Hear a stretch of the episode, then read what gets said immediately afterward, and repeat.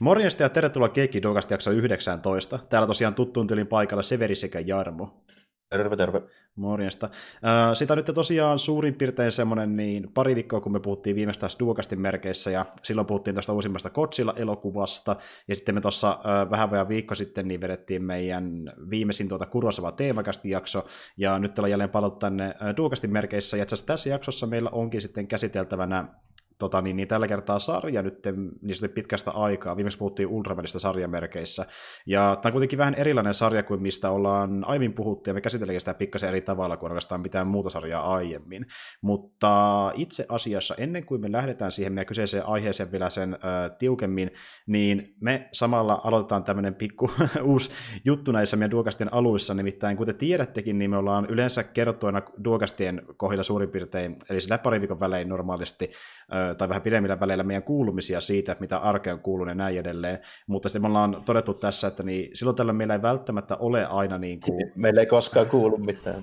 Ei mitään erikoista, semmoista, mikä ehkä niin välttämättä liittyisi meidän tähän niin kuin repertuariin millään tavalla. Jotain niin ihan siitä sivusta, mikä ehkä kiinnostakaan teitä välttämättä kauheasti. Niin me päättiin pikkasen uudistaa meidän kuulumissosio ja samalla tuoda mukaan yksi viiden muuta, mitä me ollaan nyt tässä syrjitty silleen niin kuin enempi tai vähemmin vähän riippuen siitä, miten me sitä käsitellään. Eli jatkossa, kun me käy kuulumisia läpi alussa, niin me käydään ne pelikuulumisina. Eli tullaan puhumaan pikkasen myöskin niistä videopeleistä ja taas jatkossa Duukasten alussa, mutta tota niin, just niin, koska ne ei meillä enää semmoisena pääkeskustana ollut nyt kauheasti, niin me tuodaan ne vähän niin sillä tavalla mukaan, että kummakin valitaan Jarmon kanssa. Ainakin niin jatkossa välitä vähintään semmoinen yksi vaikka videopeli, mitä ollaan pelattu tässä viikon tai pari aikana paljon, tai mistä koetaan, että haluttaisiin kertoa jonkin verran, ja sitä kautta kertoa, mitä ollaan pelattu lähipäivinä. Ja tota, niin, niin, itse asiassa Jarmo voikin aloittaa, ja sullehan tuli tosiaan tuossa pari uutta peliäkin itselle, ja sä oot toistarikin niistä pelannut jo nyt tässä äh, tämän viikon aikana, kun se tuli tosiaan nyt vihdoinkin no. pitkän odottelun jälkeen, niin. että siinä kesti, kesti kyllä, mutta kerro mikä niin, peli. Oli vähän, vähän pitkillä kantimilla kyllä tuntui olevan. Jo. Joo, tota, perjantaina niin uutta Samurai Showdownia, eli siis tämmönen eli vanha Neo Geon peruja oleva tappelupelisarja, missä pensselöijään niin kuin aseitten kanssa vähän saman tyyli kuin se on Soul Caliburissa, mutta sitten niin meininki ja vinkkeli muistuttaa enemmän jotain niin kuin Street Fighteria. Että tota, meiltä on ollut aina niin kuin 2D-sprittejä Nythän se on tietysti silleen, että ne on niin kuin 3D-malleja, jotka vaan niin kuin muokataan näyttämään spriteiltä, niin se on nykyään vähän muodikkaampaa mm. meininkiä. Näin. Ja, sitten, ja on työlästä tehdään muutenkin nykyään käsianimoituja, niin ei niitä enää tee kukaan. Niin. Joo, kyllä. Ja, tuota, joo. tuota, tuota. Sanotaan näin, että se on ainakin tosi unikin näköinen tuommoiseksi 2D tai 2D Brawleriksi, mikä se nyt onkaan sitten. Se on, se on tosi semmoinen tyylikkään näköinen kyllä kaiken puolin, että siinä on niin se, tuo niin art direction on niin hyvä siinä ja silleen, että se on silleen kyllä hyvä. Niin tulee vähän mieleen noin Ark System Worksin pelit, niin kuin esimerkiksi noi toi vaikka toi Blaze Blue tai Guilty Gear. Vähän, vähän sinne päin ehkä menisi. Niin, joo, iso ero justiin vaan se, että kun tuossa justiin on sitä um, 3D-mallinnuksia, ja sitten kun näytetään niin vahvasti mukaan sitä japanilaista niin kuin visuaalisuutta, niin, ja sitten no, miten ne hahmot pukeutuu ja minkälaisia välineitä ne käyttää, että niin kuin, just niin kaikki menee siihen samurai-katerokin tosi... aika tarkasti. Että... Joo, no aika pitkälti taas silleen, että siinähän on vähän semmoinen, niin kuin, miten mä sanoisin, pikkusen tämmöinen anime-vaikutteinen kuviteltu 1700-lukuhan siinä niin kuin on silleen, että tota, siinä niin pääpiirteittäin ollaan, ollaan about niin kuin niillä, niillä paikkeilla, että siellä on niin kuin jätkiä justiinsa vähän niin kuin sen tyylisissä systeemeissä, mutta onhan siellä sitten niin ihan puhtaita fantasiahahmojakin tälleen, niin kuin mukana sillä, että siinä on vähän semmoista semmoistakin vaikutelmaa tälle, että esimerkiksi siinä on kuitenkin niin jätkiä, joita nyt ei niin kuin voisi sanoa mitenkään historialliseksi kuitenkaan. Niin kuin... On, onko, siellä, onko siellä montakin Mifune-karikatyyriä? no, en mä ehkä Mifune-karikatyyriä, okei, yksi ehkä on tälleen sitä tyyli suora, mutta se on ehkä enemmän tota, Mä sanoisin melkein, että se on ehkä enemmän toi Sonny Chipa karikatyyri, joka on siis näytellytkin sitä hahmoa paljon. Siinä on tuo Jaku Jubei, niin, joka niin, siis on ihan oikea, oikea historiallinen hahmo, hahmo mutta tota, siinä nyt kuitenkin on se jopa sille. Eli se tyyppi, joka näkyy monesti tuossa popkulttuurissa, niin jätkä, joka pitää tota, niin kuin mieka väistintä niin silmälappuna. Aa, aika mielenkiintoinen. Jos to, se on aika paljon tuommoisia niin räikeitä muutenkin, että niin semmoisia yksity... No välillä menee aika pitkä, isoiksi yksityiskohdiksi niissä hahmoissa, niin kuin, jotka on tosi semmoisia korostettuja, niin kuin olla tyyppi, jolla on sakeli viisi no, niin. miekkaa selässä. Ja... Isoja tukkia ja tälle. Se on vähän sitä 90-luvun anime-tyyliä. Tällainen. Tota, designeissa tällainen, että se on, se on kyllä tosi tyylikäs, että niin se niin kuin valikot ja kaikki on vähän niin kuin silleen, joka, sit kun niitä katsoo, niin ne on niin tosi aasialaisia. Mm. niin kuin, joo, ja siis joo. Jännästi, jännästi ja, ja se, näkyy niin. Niin kuin.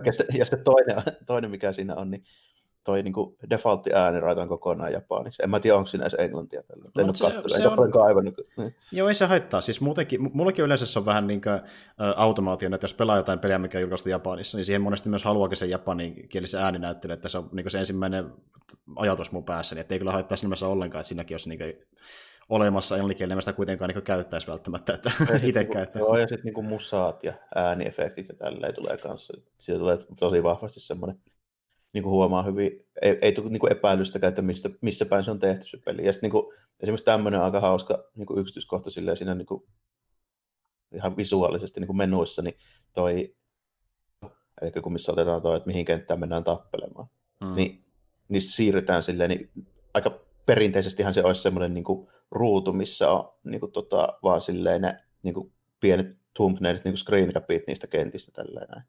Niin, yeah. niin, niin tossa ne niin kuin ne samat niin kuin ruudut, ne on noita Hanafuda-kortteja. Tälleen. Ahaa, okei. Okay. Just silleen tosi, tosi vahvasti tuommoista, niin kuin, joo, siinä niin kuin näkyy ne oikein, kun Hanafuda-korteissa, kun siinä on toisella puolella aina joku semmoinen, niin kuin, se on joku maisema tai kukka tai tämmöinen, aina se nimikin tulee siitä. Hanafuda tarkoittaa ihan niin kuin, niin kuin kukkakortti.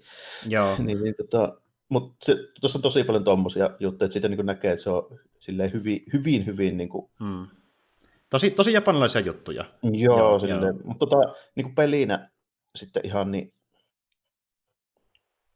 Niin, niin menetteleekö se, jos, jos sitä näkö lähtee ensin vertailemaan näihin muihin 2.5D-prallereihin, mitä on aika paljon kaikki Joo, isoimpia se varsinkin. Että, se joo. on ihan toimiva niin tappelupeli kyllä, että ei siinä niin kuin, silleen ole mitään ongelmaa, että se on ihan Tässähän on aina ollut ihan toimiva tappelupeli, se on kuitenkin tosi vanha sarja. Tuo eka Samurai Soda, niin se on tuli jostain, olisiko se 92 vuodelta tälleen näin. Niin.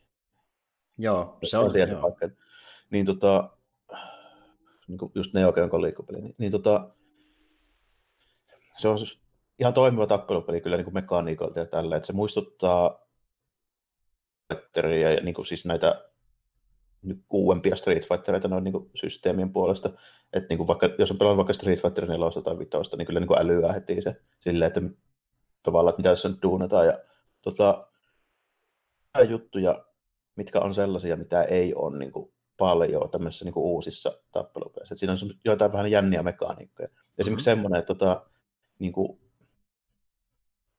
tappelupelissä, jossa käytetään ylipäätään niin kuin aseita ollenkaan, niin kuin eli Soul Calibur ja no Mortal Kombatissa jonkun verran on tyyppejä, joilla on niinku aseistusta. Ja, mm, kyllä. Sit, niinku, ja sitten noin niinku, noi, esimerkiksi nää, niin niissä on niinku miekka ja, niin. Mutta mm. tota, missään niistä ei ole semmoista systeemiä kuin samurai että siinä voi menettää se aseen. Tälleen. Joo, ja kun sä kerrot mulle tuosta aiemmin, niin mä sitä tiennyt alun perin, että siinä on tämmöinen mekaniikka ollenkaan. Joo. joo. Ja se on kyllä uniikki, että täytyy myöntää. Joo, että se on, se on joo silleen, että semmoista ei ole ei ole niin kuin oikeastaan ollut missään aikaisemmin. Sitten tuossa niin on silleen, on tavallaan sama tyylisiä mekaanikkoja on niin kuin muissakin peleissä, kun tuossa siinä on niin kuin mittari, joka täyttyy, niin sitten sä saat niin kuin, tota, tyyliin joku tehokkaa erikoisiskun sillä sitten niin aikaiseksi. Tällainen. Mm. Joita on sitten niin kolme erilaista. Että, tota, niin kuin, tehokas isku, missä niin kuin ladataan se systeemi. Toinen on se, millä niin kuin käytännössä niin kuin napataan toiselta jätkältä toi ase pois. Eli se on semmoinen niin kuin vaan niin unlockable, eli tota, vaikka sä torjut sen, niin sulta lähtee niin aseet Okei. Okay. Ja, ja, sitten, eli se pitää kokonaan väistää. Ja sitten tota, viimeinen on semmoinen, että sä käytännössä poltat sen sun koko mittari ja isket sillä semmoisen tyyliin niin kuin joku neljä viidesosaa koko health barista vievän niin kuin isku, joka sitten niin kuin, käy melkein niin kuin joku fataalityy tälleen, se on vaan niin kesken erää ihan suoraan. Niin kunhan se mittari on sulla täynnä. Se mittari täyttyy silleen, kun sä otat itse osumaan, eli se on vähän comeback mekaniikka. Niin, tota, okay. niin tota, semmoinen siinä kuitenkin siinä älyttömän tehokkaassa iskussa, joka käyttää sen mittarin. Sä käytännössä tuhoat sen sun oman niin kuin, tota, mittarin, kun se toimii myöskin silleen, että kun se mittaripalkki nousee, niin sulla nousee yhtä monta prosenttia sun kaikkien niin lyöntien tehokkuus.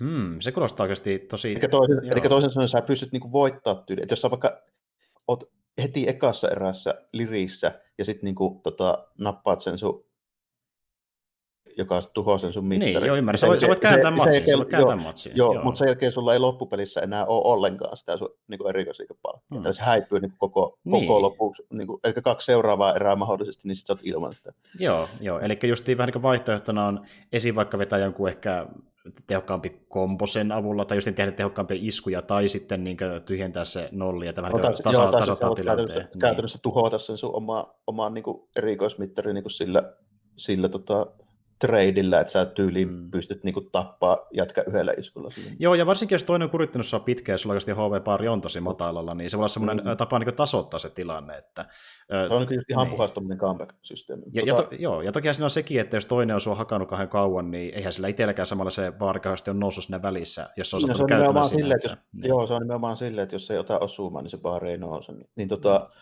se tavallaan niin tekee tuommoisen aika jännän siitä siitä niin tilanteesta sitten jossain mm. vaiheessa aina. Niin tota, mikä sitten niin kuin, tavallaan ihan siis niin kuin, ihan sen perusfilosofian puolesta tekee niin kuin erilaisen pelin kuin vaikka Street Fighterista tai, tai tota, niin on se, että tota, toi Samurai Showdown ei perustu semmoisiin niin pitkiin komboihin juurikaan. Tälleen Okay. Et, tota, et siinä niin kuin se ihan perus niin kuin, vahva lyönti, Hmm. Niin se on niin kuin tosi tehokas sille, että tota, tosi paljon vaan siihen niin kuin sijoittumiseen ja ajoitukseen. Et ei okay. niinkään niin sorminäppäryyteen ja tuommoisiin pitkiin komboihin. Okei, eli siinä, siinä, siinä on perussisku ja raskas sisku. Onko siinä sitten niin Se on kolme, kolme eri, tota, niin kuin, eli light, medium ja strong slash, sitten on potku siihen päälle ja sitten on heitto tällainen. Okay. Ja sitten on vielä eri, erikseen nappi niin väistämiselle. Eli tota, se väistäminen on silleen, kun tappelupelissä tulee niin NS chip damage, eli siis tämmöinen, että vaikka sä torjut rikosliikkeen, niin sä otat niinku pikkusen vauria. Joo, niin joo, se joo. Väistä, väistäminen välttää sen kokonaan. Et esimerkiksi vaikka toinen spämmii tulipalloa sua kohti, niin sä voit niinku tavallaan, sun ei tarvitse torjua niitä, vaan sä voit mennä kokonaan alta.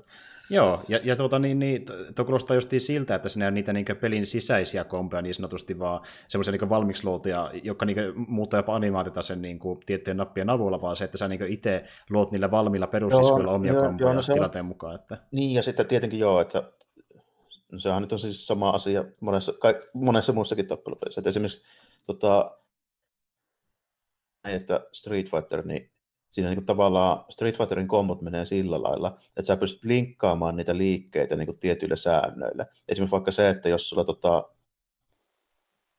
esimerkiksi, mä sanon vaikka esimerkin tälleen näin, mm. eli jos sä nyt osut vaikka on niin kuin to light punchi, niin sä voit sen, sen jälkeen, sä oot varma, että jos sä ajoitat se oikein, niin sulla osuu myös seuraava light punchi ja yksi medium punchi siihen perään tälleen, ja toinen ei ehdi blokkaamaan siihen väliin niin kuin tälleen näin. Okay. Et se niin kuin Street Fighter perustuu tollaisiin tosi paljon. Teistä niin setuppeihin noille. Eli tota, sä vaikka teet jonkun jutu, mikä nostaa toisen tyypin niin kuin ilmaan, ja sit sä niin kuin jatkat sitä tyyli neljällä viidellä lyönnillä niin kuin perään tälleen näin.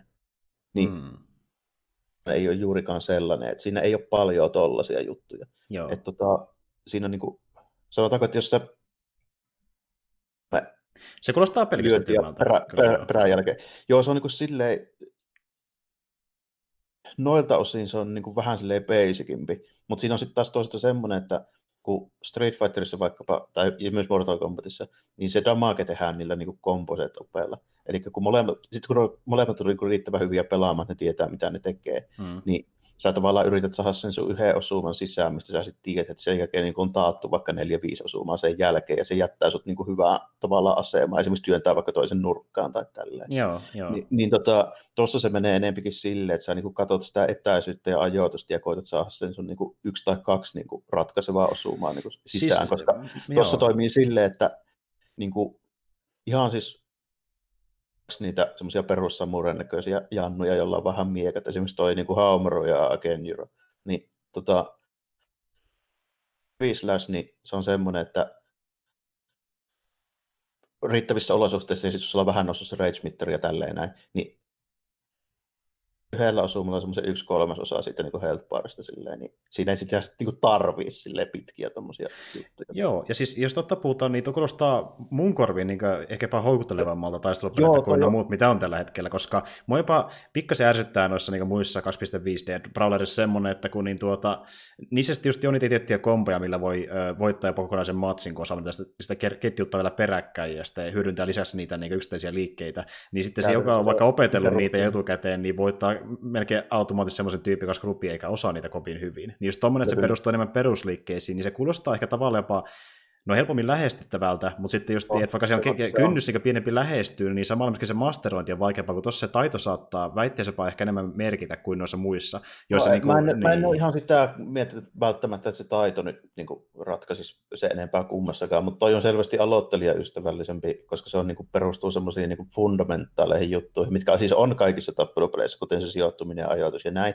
mutta niin. tuo nojaa paljon enemmän vielä niihin tälleen.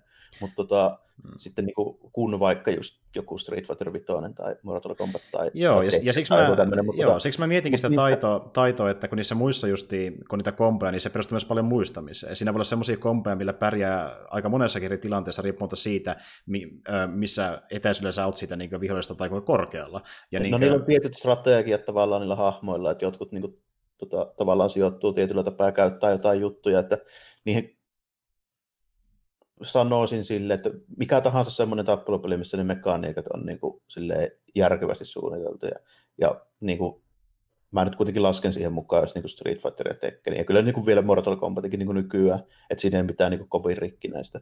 Niin, okei, okay, okei. Okay. Ky- kyllä niissäkin niin kuin voittaa taitavampi sit niin kuin pite- pitemmän päälle aina tälleen. Että niitä pelataan kuitenkin ihan ammattilaisina ja turnauksena ja tälleen. Ja kyllä ne samat jätkät niitä aina voittaa. Että et niin, se, niin se vaan menee. Mä oon, kyllä, mä oon pelannut paljon tappelupelejä, niin kuin, silleen, mä oon aika vanha äijä, niin mä oon pelannut ihan alkuperäisiä Street Fightereita ja näitäkin, niin mä, mä tiedän niistä silleen aika paljon. Niin, niin tota, kyllä niissä ihan parempi voittaa, mutta mut, tota, kyllä helpommin lähestyttävä, sen mä allekirjoitan tälle. Tässä ei sun ei tarvii niin opetella tavallaan semmoista juttua, kuin myöhemmin itse asiassa tälleen näin niin kuin noissa muissa peleissä, joissa niin opettelet kunnolla pelaamaan. Eli tämä pakottaa opettelemaan ne perusjutut, koska niillä pärjää. Kun taas sitten esimerkiksi jossain Street Fighter 5, niin käy helposti silleen, että siellä ruvetaan heti opettelemaan jotain tosi monimutkaisia ja hmm. vaikeita niin kuin liikesarjoja ja kompoja, tälleen, mitkä sitten käytännössä tavallaan tiedä, miten ja missä niitä kuuluu käyttää, niin ne on silleen turhia.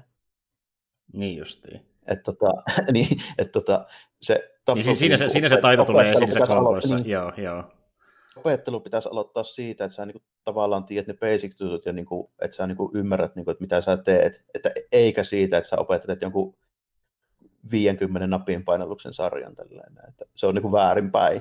Okei, okei. Eli ne on siis niin pääosin niin loppu, loppuhiottajia, että sama minkälainen kompo on kyseessä, niin sekin pitää niin laittaa sen tilanteeseen, että se ei ole sellainen, niin kuin, että se toimii. No, joo, ja se pitää edelleenkin niin. suorittaa tälleen, että sitä voi mennä kokeilemaan, niin kuin mikä näyttää siltä, että vaikka niin jotkut tuommoiset jätkät, jotka pelaa paljon tappelupelejä, niin että jo tuo, jotka tekee aina tuossa tilanteessa ton ja ton tälleen, että tuollahan voittaa niin kuin ihan helposti, niin jokainen voi mennä testaamaan, että miten helposti se käytännössä sitten toteutuu. Mä veikkaan, että yrität sataa kertaa sitä ensimmäistä kertaa, niin et saa yhtään kertaa toteutettua Joo, sitä käytännössä. No mä oon sitä vähän aina miettinytkin silleen, että niinku, onko noissa peleissä sitten niinku, kuitenkin jotain semmoisia kompeja, mitä ne ei käytä niinku, ollenkaan kilpailussa sen takia, että oh, niitä, oh. niitä on niin helppo niinku, abusee, että jos niitä käyttäisi niinku, lähes pelkästään, niin voitaisiin automaattisesti. Ei, ei, ei ole, yhtään sellaista ei ole tällainen. Se okay, edelleenkin okay. ratkaisee ihan muut jutut. Kaikki ne osaa riittävän hyvin painaa nappia niin kuin noista hyvistä pelaajista. että se ei ole siitäkin. Okei, okay, okei. Okay. Joo.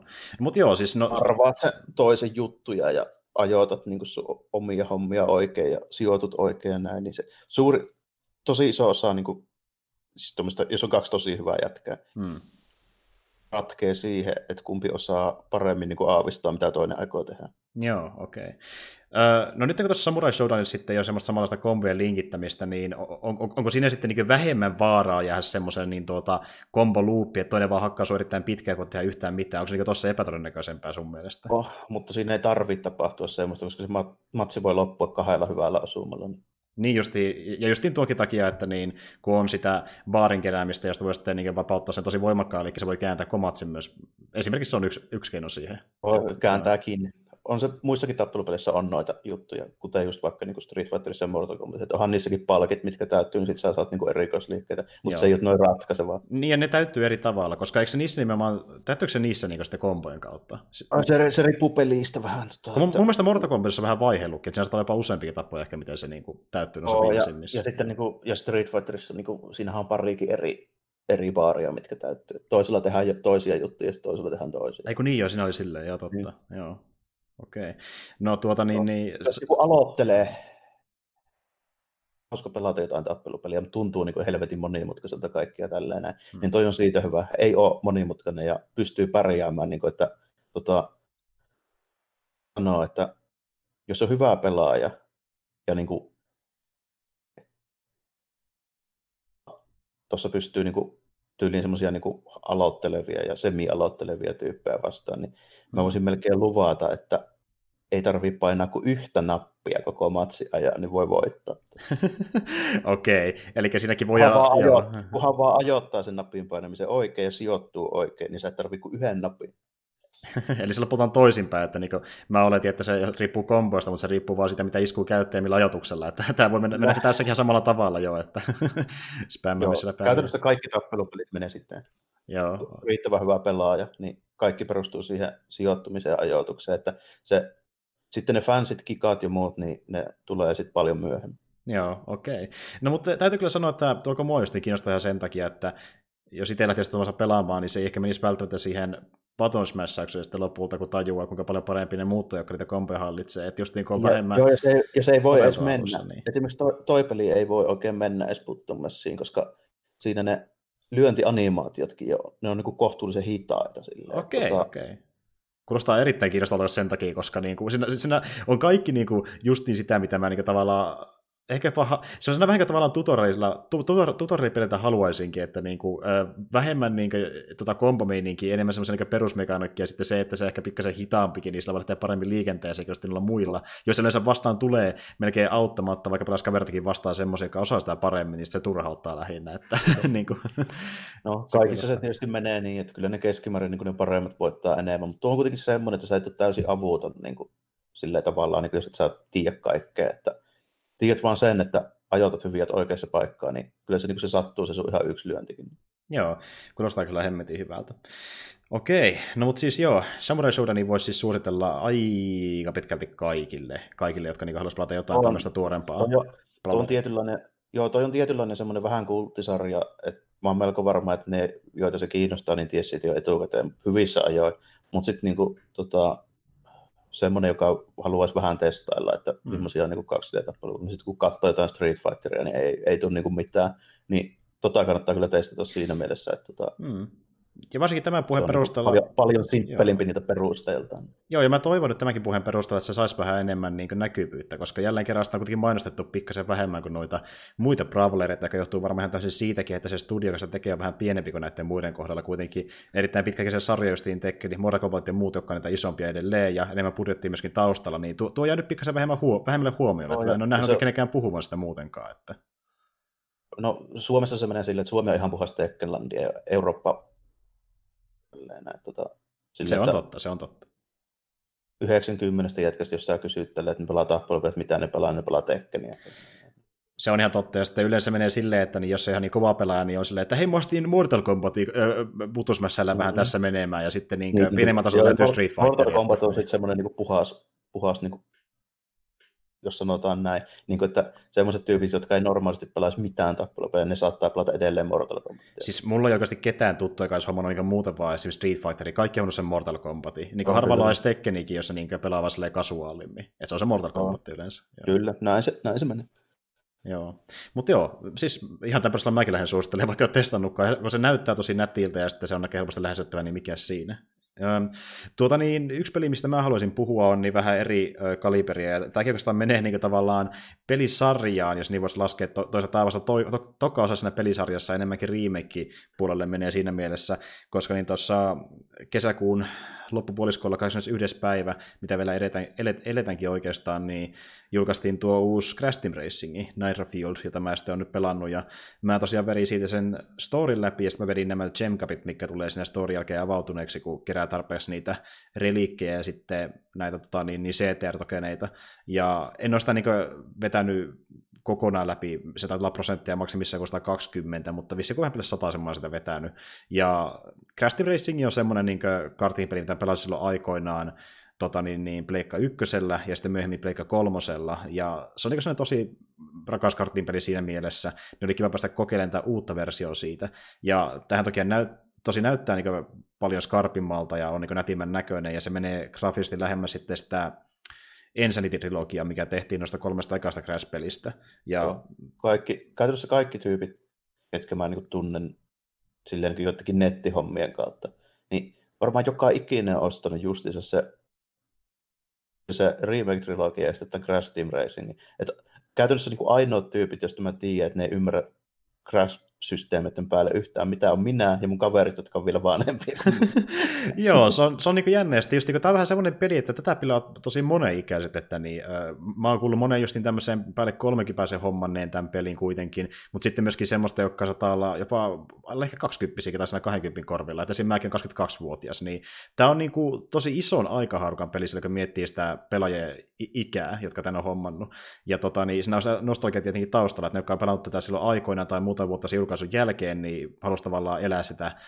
Ja vähän niin kuin tavallaan muistaa tämän pelistä pikkasen nätimpänä kuin se oikeasti on, että kyllähän se on niin yllättävänkin hyvän näköinen tuommoiseksi niin ysäri niin kuin tasoloikkaa sankariin pohjautuvaksi niin kartin peliksi, mutta siis niin kuin siellä oli tietenkin paljon parannettavaa nykytasolla ja sillä, että saisi lähe, helpommin lähestyttävää niille, kun hommaisi vaikka ensimmäistä kertaa Crash Team Racingi, ja voi ollakin tämä onneka monelle. Ja jos tätä lähtee vertaamaan vaikka tuohon Mario Karttiin, niin tässähän niin isona erona on esimerkiksi se, että niin tässä on tuo tota, driftausmekaniikka, eli sä niin driftaat sun hahmolla, ja sitten niin voit pitää kolme boostia sen driftingin aikana, ja sun pitää just niin painaa sitten, tota, joka sä driftaat L1 tai R1 jommalla kummalla näppäimellä, ja sitten sitä päinvastoin pitää painaa driftin aikana kolme kertaa, että saa kolme boostia siitä, ja siinä on mittari oikealla, mikä ö, näyttää, kun se ne punaisena, niin ö, voi ottaa boostin päälle, tai sitten nyt tässä uutena ominaisuutena, mitä ei ollut aiemmin siinä ekassa pelissä, niin renkat hohtaamista näkee myöskin indikaattori siihen. Ja... Miten tota, eikö Mario Kartissa mukaan jotain sladi-hommaa ollut. No siis joo, onhan siinä, mutta siis on vähän erilainen, että siinähän se menee sillä tavalla tuossa kasissa esimerkiksi, että kun sä driftaat, niin mun mielestä on sillä, että mitä kauemmin driftaa, sen kovempaa menee. Mutta sitten siinä samalla niin se handlingi äh, muistaakseni niin myöskin tota, vähän katoaa, että niin siinä se niin törmätä samalla. Joo, joo, näin. Lähtee, lähtee käsistä. Kun mä muistelin jotain semmoisia hommia, en mä noista karttiajeluista en ole kovin hyvin perillä, mutta tota, Joo, No mä, mä itse vähän, vähän old school, mutta Mario Kartissa kun muistelin, että siinä oli tyyli niin kuin, ihan semmoisia tekniikoita, että jotkut jätkät niin ajeli koko radaan sille, että ne ei muuta tehnytkään. Kun driftas siellä vai? No, siinä oli joku termikin, oliko se snaking vai mikä? Niin just joku semmoinen vähän old schoolimpi. Joo. Et siinä ja, niin vetää, joo. eli siinä niin vetään periaatteessa niin kuin sillä niin kuin driftillä se niin kuin koko rataa. Okei, okay, no sehän käy järkeä, semmoinen mutkitteleva joo. tyyli. Joo. joo. ja siis mä oon tosiaan pelannut äh, Mario Kart 8, että mä tiedän, miten se menee siinä. Ja tota noin niin, Tämä on vähän just erilainen tämä boost tässä, mä oon kuullut joidenkin haukumakin tätä, ja niin kuin mä vähän oletinkin, niin mä vähän veikkaan, että se pätee aika monenkin, että joka on pelannut vaikka Mario Kart 8 esimerkiksi enemmän, ja nyt hypännyt vaikka tähän, niin saattaa ehkä pitää tätä huonompana systeemiä, joka on niin erilainen. Ja moni on pitänyt sitä hankalana käyttää tuota Crashin boostisysteemiä, mutta itsellä kun mä sitä justiin testaillut silloin monia vuosia sitten, niin se tuli jo selkärangasta, että mun ei tarvitse katsoa minkälaisia indikaattoreita näytellä, mä vaan painan tiettyyn tahtiin sitä nappia ja se vetää sen, boostin sinne automaattisesti. Ja, ja sitten en mä tiedä, onko siinä pointtiakaan niin tehdä samanlaista, että miksi, miksi olisi kaksi niin tuommoista niin, sarjakuvamaista niin. karttisysteemiä, mitkä eroavat yhtään toisistaan. Ju, juuri näin, että jotain mekaniikka eroakin, koska sitten se tuntuisi vaan siltä, että se olisi niin lähes sama peli, jossa on vaan niin pik- pikkasen erikoisia ratoja. Itse asiassa mun mielestä niin Crashissa taitaa olla keskimäärin vähän lyhyempiä kenttiä kuin niin Mario Kartissa. Ja ne on myöskin niin paljon kapeampia. Että siinä niin on tosi paljon mutkia ja sellaisia lyhyitä pätkiä, kun tässä Mario Kartissa on aika paljon kuitenkin suoria pätkiä ja tosi niin pitkiä kaaria pääosin. Niin onkin joo, ja sitten siinä monesti sitä nyt joskus niin testaillut tyyliin jossain niin niin.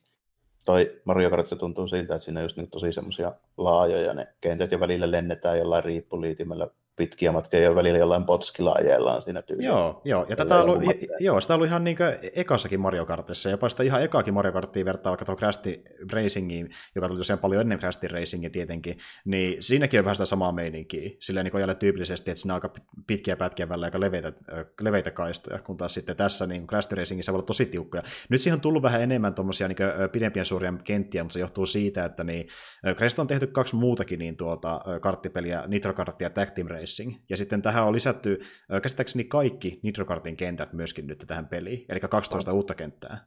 Ja se oli aika iso juttu, että saatiin niin kokonaan uusia kenttiä ja samalla myöskin Nitro Kartin hahmoja siihen peliin, että se on niin tavallaan kaksi peliä samassa, vaikka se on nimeltään Crash Team Racing. Niin, niin, että se on vähän tolleen tehty niin kuin tommonen niin tavallaan semmoinen ö, blendattu. Uudelleen julkaisu ja sitten semmoinen vähän niin kuin kokoelma läntetty siihen samaan. Joo, kyllä, kyllä. Tag Team Racingista käsittääkseni ei otettu yhtään mitään, mutta Nitro Kartista, ja se oli ehkä muutenkin se vähän menestyneempi. Käsittääkseni noiden kaikkien kartin pelien niin se olisi jo mennytkin silleen, että mitä uudempaan on menty, niin sitä vähemmän sitä on pelattu lopulta. Että Crash Team Racing on se niin isoin, mitä lähes kaikki Rasfanit on pelannut. Sitten tulee Nitro Kart, joka oli vähän semmoinen pikkusen isempi tapaus, ja Tag Team Racing oli vissiin taas vähän pienempi, koska se oli jo paljon uudempi peli muutenkin. Niin, no tuossa varmaan käynyt silleen just, että siinä on vähän käynyt samoin kuin sille pelisarjallekin, että ei nyt ole enää niin kuin ihan niin semmoinen niin, puhuttiin toinen... riittänyt, ja sitten tyyli on muuttanut hyvin paljon niissä tasohyppelykrasseissakin, että se meni tosi eri suuntaan esiin silloin PS2-kaudella.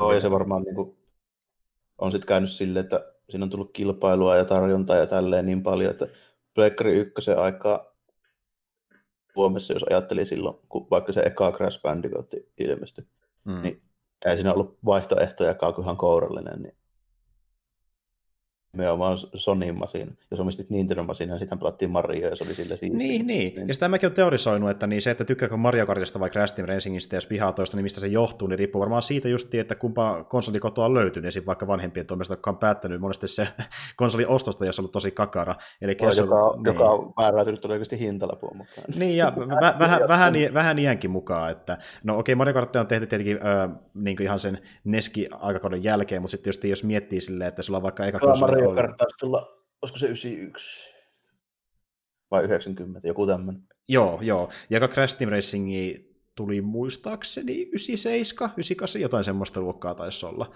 Et, tota, niin, niin siinä meni just muutama vuosi, että niin kuin, äh, voisi melkein sanoa, että ne on jo melkein jopa eri suku, tai niin eri ikäpolveja, jotka se tykkäisi kahdesta pelistä. No, että... Niin, ja ne voi ollakin, ja sitten eka Mario Kart oli kuitenkin niin kuin kaksi d perustuva peli.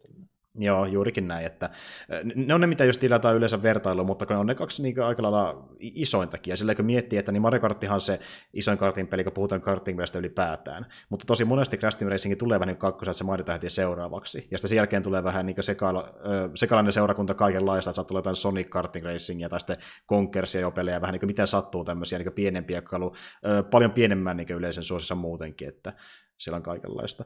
Mutta tota, niin tästä mä tykkäsin sillä aika paljon justi, että niinku, tämä toimi mekaniikolta ihan samalla tavalla kuin se alkuperäinen CTR, mutta jos niin vähän lisää materiaalia sen takia, että uusia kenttiä ja sitten hahmoja sen Nitro Kartin muodossa, niin siinä on just enemmän pelattavaa, ja sitten siinä on just niin edelleen nämä relic raceit, eli niin pitää ajaa aikaa vastaan, tai CTR Challenge, missä pitää kerätä ne CTR-kirjaimet sieltä kentästä, ja ne on piilotettu ympäri kenttää. Ja tota, sitten on tietenkin Battle Mode, missä pystyy tapella toisia vastaan. Sitä mä en testailukkaan, että jos mä oon pelannut tässä nyt esim. mun sedän ja hänen sitten tota, niin, niin, tyttöystävänsä kanssa monin peliä, niin mulla vedetty just ihan niitä kuppeja, missä sitten on neljä kisaa, ja katsotaan, että kuka saa paremmat, parhaimmat sijat sieltä. Ja yksi uusi juttu on myöskin se, että aina kun vetää justiin esim. vaikka siellä local äh, multiplayerissa tai online-peleissä tai ihan arcadessakin noita kisoja loppuun, niin jokaista saa sitten jonkin verran kolikoita. Ja kun saa tietyn määrän kolikoita, niin voi käydä ostamassa kolikkoja vastaan sitten esineitä siihen peliin. Esimerkiksi vaikka skinejä niille autoille, niihin uusia renkaita, uusia hahmoja tai vaikka stickereitä. Ja niin kuin. Nämä kuitenkin pystyy ostamaan pelkästään pelirahalla, eli ei ole mitään niin kuin, niin sanottua pay settiä, vaikka ne ei vaikka sun pelaamiseen kauheasti. No toki hahmolla on omia statseja, mutta niin kuin, kaikki tämä pystyy ostamaan ihan niin pelirahalla pelkästään, että ei tarvitse oikein rahaa laittaa. Eiköhän noita nykyään peleissä pian vähän allakin melkein väkisinkin jotakin tuommoisia customointijuttuja. Tuntuu mm. ainakin siitä. Joo, ja vaikka niin mä oon aikoinaan pärjännyt ilmankin niitä, niin tavallaan se on sellainen kiva pieni palkkio siitä, että niitä, niitä voisi voittaa niitä esineitä suoraan ja uusia hahmoja ja skinnejä niille ihan niin kisojen päätteeksikin. Ja aika lailla jokaisen kisan jälkeen Argadaskin saa jotain. Skinni jollekin hahmolle tai uuden auto ja näin edespäin. Niin se tuntuukin vähän siltä, että on oikeasti ansannut jotain sen voiton tähden. Et se on ihan, ihan kiva peli semmoinen juttu, varsinkin kun siihen rahaa me kuitenkaan ollenkaan, oikeata rahaa. Niin tota, tuo on semmoinen, niin kuin sanotaan, ehkä jopa parempi kuin se al- alkuperäinen CTR. Mä en tiedä, että to, pyörikö se alkuperäinen CTR jopa vähän vakaammin. Sekin taisi pyöri maksimissa ehkä jossain 30 frameissa sekunnissa.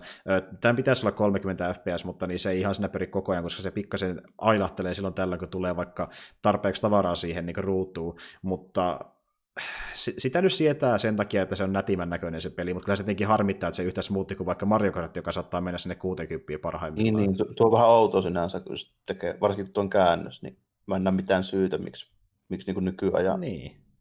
raudella tuo ei olisi niin kuin aivan siis ilmiselvästi 60 frenes.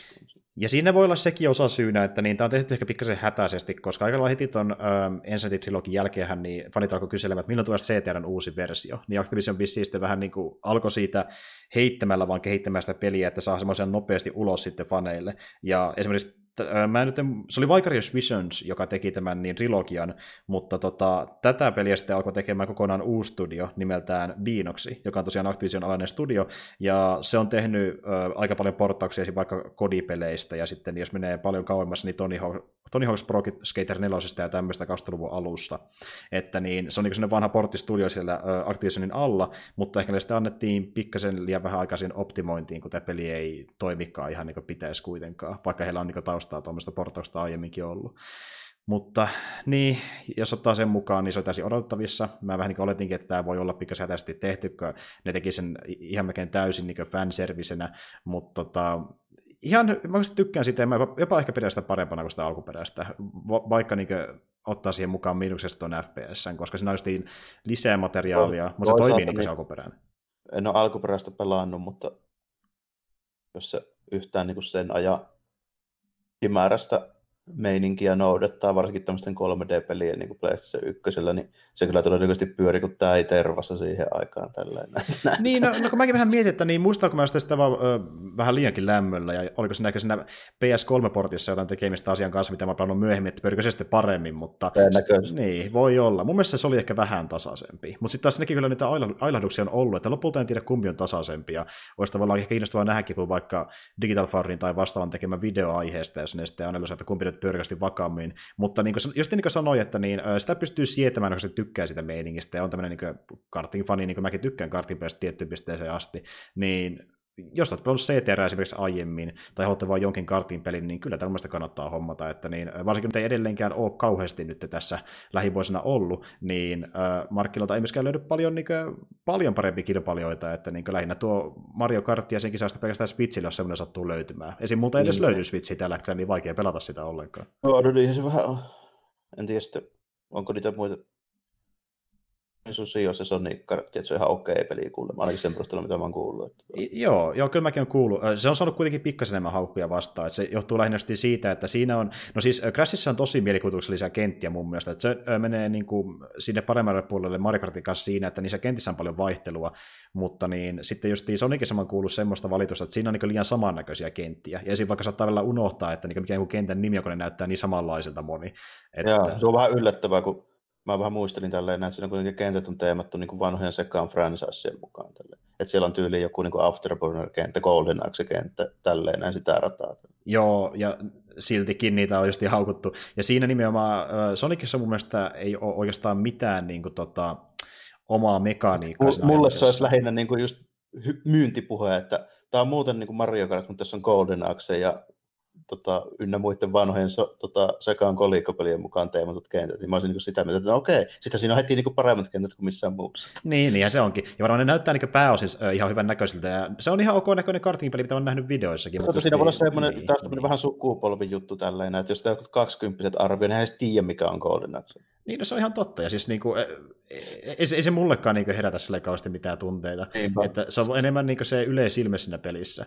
Ja niin kuin, mä, mä sanoin suoraan, että niin muakin se pikkasen häiritsi, että se, niin kuin, siinä oli vähän liian samannäköisiä kenttiä. Mutta sitten toinen just oli se, että niin, muistaakseni siinä ei ollut niin ollenkaan oikein minkäänlaista omaa mekaniikkaa. Siinä ei ole niin kuin, siinä driftauksessa minkäänlaisia boostauksia. Se on, sä, vaan sä driftaat ja ajat suoraan. Siinä ei, niin kuin, siinä ei mitään omaa, toisin kuin Mario Kartissa ja niin Crash Team Racingissä. Se on niin kuin vielä pelkistetympi kartin kokemus. Mutta siinä niin, se, millä sitä niin myydäkin, koska siinä kuitenkin niin hahmoja on paljon vähemmän, niin äh, siinä on isommat tuunausmahdollisuudet kartti, äh, karteissa kuin kummassakaan pelissä. Aa, Eli niin pystyy ottaa äh, yksittäisiä spoilereita ja puskureita sun muita niin vaihtoa, että niin se on tosi yksityiskohtaista. Ja sillä ne niin vähän sitä myynikkiä. Mä sitä pikkasen harkitsin ihan vaan senkin takia, että voisi niin tehdä omannäköisiä kiesejä, mutta kun se oikeasti on melkein se ainoa se, mikä siinä kiinnostaa, niin en mä halua lähteä ihan Sonicin Mä ylläri sinänsä tälleen, että tota, onko Crash Bandicootissa mukaan enemmän hahmoja kuin Sonicissa? Öö, kyllä siinä mun mielestä taitaa olla, nimittäin tuossa Sonicissa, mä nyt en muista tarkkaa summaa, mutta tuossa USA Sonic kartingissa taisi olla tyyli joku ehkä 16, kun tuossa Crashissa oli vissiin joku lähemmäs 30. Et sillä niin mä niin pystyn kyllä kuvittelemaan, että mitä ne voi olla. Tällä. Vähän mä tietysti tiedäkään paljon siitä, mutta jos niitä joku pari ekaan PlayStation 1 peli niin kuin pohjalta meikällä, niin tätä miettii tätä asiaa, niin pitää tyyli olla kohta niin kysymysmerkki laatikotkin on ajamassa. No, no joo, ja siinä on otettukin semmoisia hahmoja äh, kisailemaan, jota ei aiemmin mun mielestä ollutkaan ollenkaan. Esimerkiksi siinä niin kuin, pystyy hommata myöhemmin, tuleeko nyt yli suoraan niin pelaajille ilmaisena päivityksenä, tai voi hommata kolikolla, en ihan varma, mutta esim. vaikka justiin Dino, millä pystyy ratsastaa Crash kolmosessa, ja sitten niin, äh, Taana, mikä on tämmöinen niin äh, naikkonen, jota metsästetään sitten, tai niin kuin, yritetään saada pelastettua tuossa Crash ykkösessä. Ja niin tosiaan sivuhahmoilla pystyy pelatakaan aiemmin ollenkaan aikaa tuodaan siihen mukaan.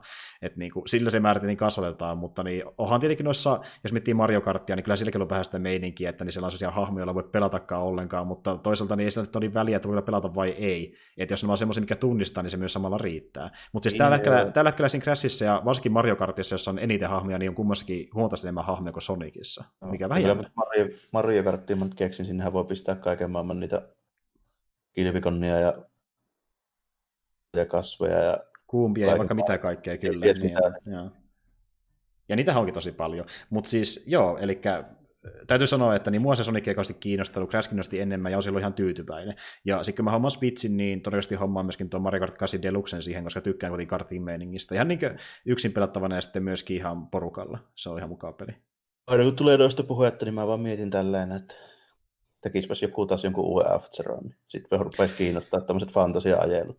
Joo, ja siis niin kuin, F-Zero niin se on tavallaan harmikin, että niin sitä ei tehty mitään uutta versioa niin pitkään aikaa, koska kiinnostavaa nähdä just, että minkälainen se voisi olla tälleen niin kuin, äh, nykykartin meiningissä, ja sehän muutenkaan ei, ei varsinaisesti ole kartin peli edes. Ei se ole, kart, niin, ei se ole kartin peli, se tuntuu ihan erilaisesti, se on paljon nopeampi ja ihan, ihan erilainen. Niin tota, tuli vaan mieleen tästä, että tekisi vaan F-Zero GXstä, eli siitä GameCube F-Zerosta, niin siitä vaan tekisi HD-portia lisäisi siihen vähän kamaa, ja tälleen se olisi paras fantasia-ajelu edelleenkin. Joo, eikö se sen sarjan niin aika olla pidetyin osa? No on se jo, ja se on edelleenkin paras, ja se on, tota, mun mielestä se on tuommoinen niin arcade-ajeluista, niin edelleenkin paras koskaan tehty peli.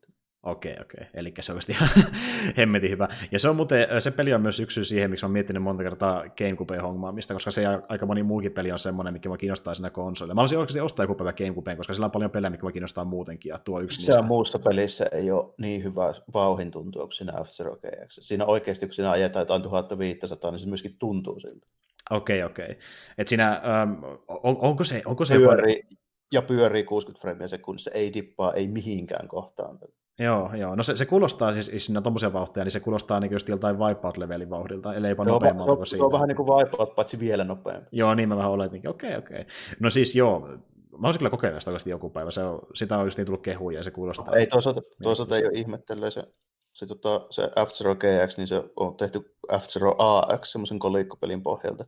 Ja sen kolikkopeli on tehnyt toi Sega AM2-tiimi, eli semmoinen, joka on tehnyt aikoinaan ne kaikki ne niiden 3D pelien innovaatiot, Virtua Fighterit, pelit ja pensselit, tälle tosi teknisesti helvetin hyvä tiimi, niin ei ole ihme, että se on niin hyvä se peli. Niin justi, no se selittää aika paljon, okei. Okay. Sinänsä jännä Nintendo franchise, mutta se on sekaan tekemä. M- mielenkiintoinen duo. tota kyllä kovin usein. Mutta ei kai siinä.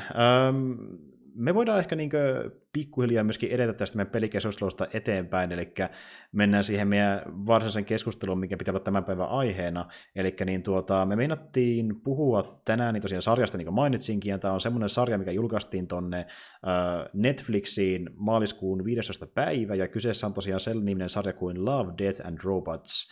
Ja tota, niin, me ollaan tehty kummatkin Jarmon kanssa niin tästä semmoinen niin top 5 versiointi, vähän niin kuin tehtiin tuossa E3-jaksossakin, eli kun se kuitenkin on kyseessä antologiasarja, mikä mennään sitä, että niin jokaisessa jaksossa on kokonaan oma tarinansa. Tässä on tosiaan niin kokonaan lyhyt elokuva, jotain 12 kappaletta, niin me ollaan kummankin sitten valittumat lemparit sieltä kertovat, mitkä ne on tässä sarjassa ollut. Ja tota, niin, niin, jos ette tiedä, mihin tuo sarja perustuu, niin sehän ei kuitenkaan ole ensimmäinen kerta, kun jotain tämmöistä on tehty, nimittäin tämähän on käytännössä rebootti vuoden 80-luvun elokuvasta nimeltään Heavy Metal. Onko muuten nähnyt Heavy Metalia? Mä joskus nähnyt, joo. Siitä on tosi kauan. Heavy joo. Metal oli myöskin lehti samalla kuin sitten jossain vaiheessa.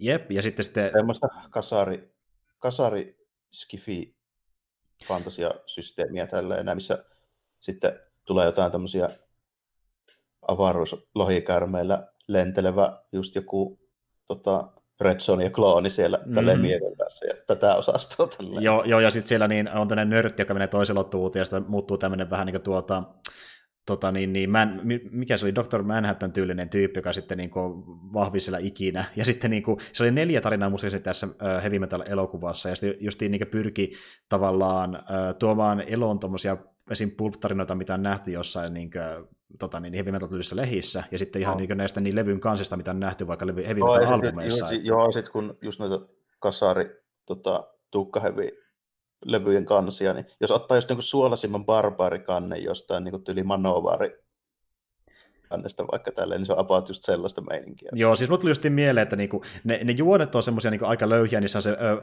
just niin tämmöinen niinku, tissit, seksi, väkivalta ja veri pääosassa, ja se on niinku se pääpointtikin siinä, ja ne juonet on välillä tosi hölmiä. Niinku, mä, mä, niinku, mä vuorotellen mietin siinä, että okei, tämä on tavallaan aika siistiä, ja vuorotellen nauroin sille meningille se elokuva aikana, koska oh, niinku, niin, se on, varsinkin nykyään niin se on semmoinen tosi niinku, ajalleen tyyppinen kasarileffa, justi, jos miettii, niinku, että miltä näyttäisi semmoinen niinku, kasari heavy albumi niinku, kansi elokuvana, niin se on juuri semmoinen ja ei mitään Joo, muuta. nimenomaan just että se olisi, se olisi niin tosi semmoinen. Sitten onhan tämmöisellä teemalla niin tehty just jotain B-elokuvia, just jotain barbaarileffoja ja tämmöisiä, se on just sitä osasta. Joo, just näin jotain vaikka live action settejä, mutta jos niin toki kun se oli animaationa tehty ja se oikeasti vähän huono laatuinen jopa osittain niin sen aikaisessakin animaatioksi, niin se oli jotenkin tosi huvittavan näköinen, mutta sinne haluttiin tavallaan tuoda vain ne ideat ulos äh, mahdollisimman tehokkaasti niin useamman tarinan muodossa, se on varmaan mietitty sitä, että niin kuin, onko se se tyylikkäämmän näköinen animaatio ikinä äh, silloin 81 vaan siitä, että saadaan niin tehtyä kertoinen liikkuva versio niistä kansista. Joo, ja se oli sitä meininkiä tälleen näin, että se niinku, tota,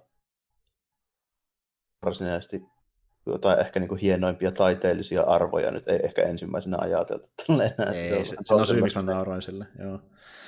Mutta kuitenkin niin, alunperinhän tämän Love, Dead and Robotsin piti olla niin just elokuva rebootti tuosta, mutta sitten kun niitä tarinoita alkoi kertoa tarpeeksi, eli just tuo 18 verran, niin ne alkoi sillä fiilistelemään, että niin okei, ehkä näitä on vähän liian monta elokuvan mittaa, joten tehtiin tämmöinen antologiasarja, mikä otettiin Netflixiin.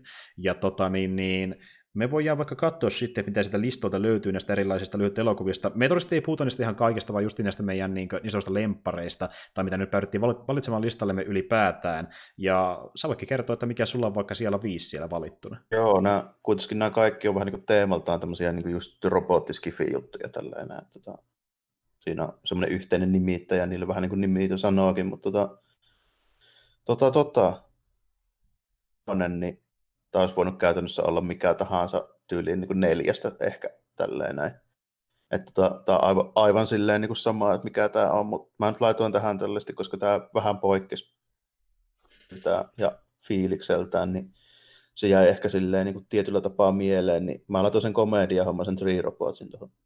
Oi, okei. Okay. Ja, ja sitä, että moni on pitänyt jopa, niin, äh, joka myöhemmin on sarjaa puinut, niin sen parhaimpana jaksona. Sitä on periaatteessa ehkä parhaimpana noista kaikista okay, monen mielestä. Eli tota, Eli tota, se on semmoinen, missä kolme semmoista eri mallista robottia käy vähän niin kuin tota, turistimatkalla semmoisessa post, post-apokalyptinen tämmöinen amerikkalainen kaupunki, missä on niin kuin joku ydintuhon jälkeen tai jotain tämmöistä, että siellä on tyyliin jäänyt just se jätkät on niin kuin silleen luuranko- ja puri, purilaispaarissa siellä ja tälleen näin, niin, niin sitten niin pyörii siellä paikoilla ja kommentoi silleen sopiva pisteliästi vähän niin nykyyhteiskuntaa ja tälleen, niin selittää kaikkia juttuja, että millaista silloin oli tavallaan niin kuin niiden omasta näkemyksestä, että jos ne olisi niin kuin robotteja tyyli joku tuhat vuotta maailmanlopun jälkeen tai jotain tällaista. Niin. Mm, just ihmettelee, että miten me ollaan eletty, mitä me ollaan niin, harrastettu. Joo, ja, ja sitten niin koittaa tulkita kaikkia juttuja, esimerkiksi kun näkee joku koripallon, niin se just niillä termikin on tämmöinen, että se on viihdepallo tälleen, sitä pomputeltiin tällaista. Niin. niin.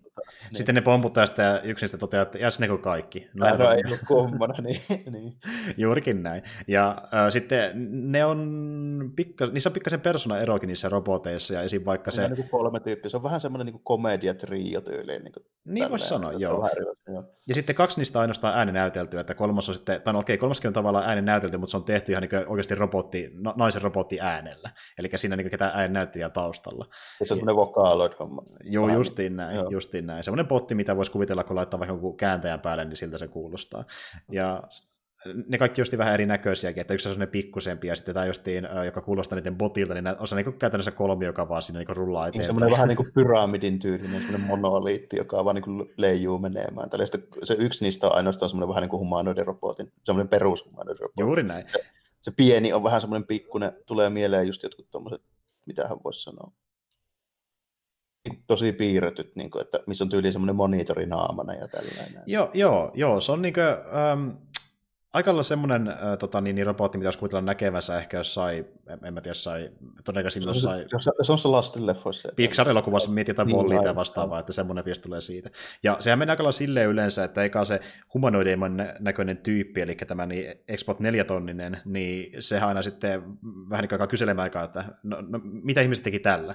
Ja sitten se pieni kaveri, eli KVR, se alkaa kommentoimaan niin, siihen. Joo, ja, sit ja sitten pyramidin välillä on silleen... Niin, kommentoi niin, jotain. niin. Se, niin, to, to, toinen kysyy, toinen selittää ja pyramidi kommentoi väliin. Ja se pyramidi on se kyynisin selvästi, että se niin puhuu tosi pahaa ihmisistä. Mm. Kyllä. Ja sitten lopussa... Ihan ja siinä oli ihan, ihan hauskoja juttuja muutama. Ja lopussa on twisti, lopussa on hieno twisti mm. kyllä, että kissa siellä niin, niin ottanut sitten valtaansa kavereiden kanssa tämän maailman. Ja, ää, se on vielä hyvä, kun ne siinä selittää, just kun näkee ekaan kerran sen kissan tälle. Joo, että ihmisillä oli kokonainen verkko näiden kuvien jakamista varten. Kyllä. Ja, ja sitten se on hyvä, kun ne heittää sen läpää, että niin se voi räjähtää, jos se lopettaa keräämisen, niin sitä ei saa mm. koskaan laittaa pois sylistä. Niin Tuommoisia aika typerikin läppiä heittää sitä. Mutta niin kuin, se oli ihan hauska semmoinen, niin kuin, siinä oli justiin tuommoista okei, siis on tosi, tosi perinteinen, että niin kuin, tähän me voidaan päätyä, mutta mitä jos ei tällä kertaa niin kuin, synkistellä miitä, että miten me saa pelastettua maailma tai että niin kuin, kuinka me ollaan perseestä, vaan tällä niin kuin, huumorin kautta lähdetään tutkaisemaan, mm. että kuinka typeriä ihmiset on. Silleen, niin kuin, vähän tulee satiri jopa ihmisistä, silleen, että robotit kommentoi siinä sivussa, että mitä, millä se me ollaan oltu, ilman että näkee meitä kuitenkaan. Ihan mielenkiintoinen.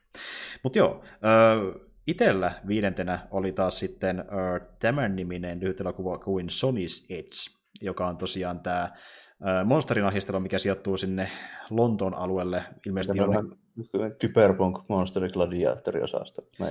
Kyllä, ja sitten ilmeisesti se sijoittuu enemmän, niin kuin sinne olisikohan se tyli Itä-Lontoota, ainakin aksentin perusteella, kun sitä Kokni väännetään silleen kovasti. Ja tota noin, niin, tässä on ideana semmoinen, että tälle psyykkisesti yhdistetään itsensä ö, erilaisiin hirviöihin, jotka on tämmöisiä niin pikkasen ihmisiä isompia ja hyvin erilaisia, vähän riippuen, että kuka ne on sitten geenimanipuloinut tai luonut. No, niin, ne vaikuttaa joltain semmoiselta... Ihmisten luonnolta otuksilta. Niin. Että voidaan pitää tämmöisiä niin underground, ilmeisesti jonkinlaisia laittomia taisteluita siellä. Ja sitten siellä on niin tietenkin tämmöinen tota, iso tyyppi, joka niin pyörittää sitä bisnestä ja kerää sillä rahaa, ja sitten se haluaa niin järjestää, miten ne matsit menee, mutta sitten tämä Sony on niin eri mieltä siitä, että hän ei haluaisikaan hävitä tällä kertaa. Ja, ja se on tämmöinen klassinen justiinsa meininki, että tulee massimies tarjoamaan nyrkkeilyottelussa, että miten se jos häviää sittenkin. Niin, että voit, voit saada siitä niin massia tai jäädä edes henkiin ylipäätään, niin kuin, että siitä hyvästä, että niin teet, tämä matsi menee niin kuin minä haluan. Mutta sitten kun se paljastui just, että minkä takia sen täytyy niin voittaa se matsi, niin Mm. Se oli semmoinen, no, no ei, ei, ei, ei sinne, niin, niin. Täytyy sanoa, että tota, se oli ihan hauska ylläri, mutta tota, about puolessa välissä arvasin kyllä sen twistin. No tota, joo. Se johtuu siitä että kun mä aika, aika varmaan tosi paljon nähnyt tuommoisia kyberpunk-tarinoita ja muita, niin mä vähän niin kuin silleen ennakoin sen. Että siinä, niin kuin siinä tosiaan menee näin, että niin kuin psyykkisellä linkillä, niin kuin kybernetiikalla, niin tavallaan kontrolloi niitä otuuksia silleen. Niin, mm. tota, sitten niin. siinä menee niin kuin silleen päin, että tässä on tämä Sony, eli tämmöinen niin kuin Mimmi, niin se, sillä onkin niin, kuin niin päin, että se on vaan niin kyborg-kroppa ja sitten se niin kuin oikeasti se aivot on siinä, onkin siinä niin kuin just siinä otuuksessa, mikä tappelee sen.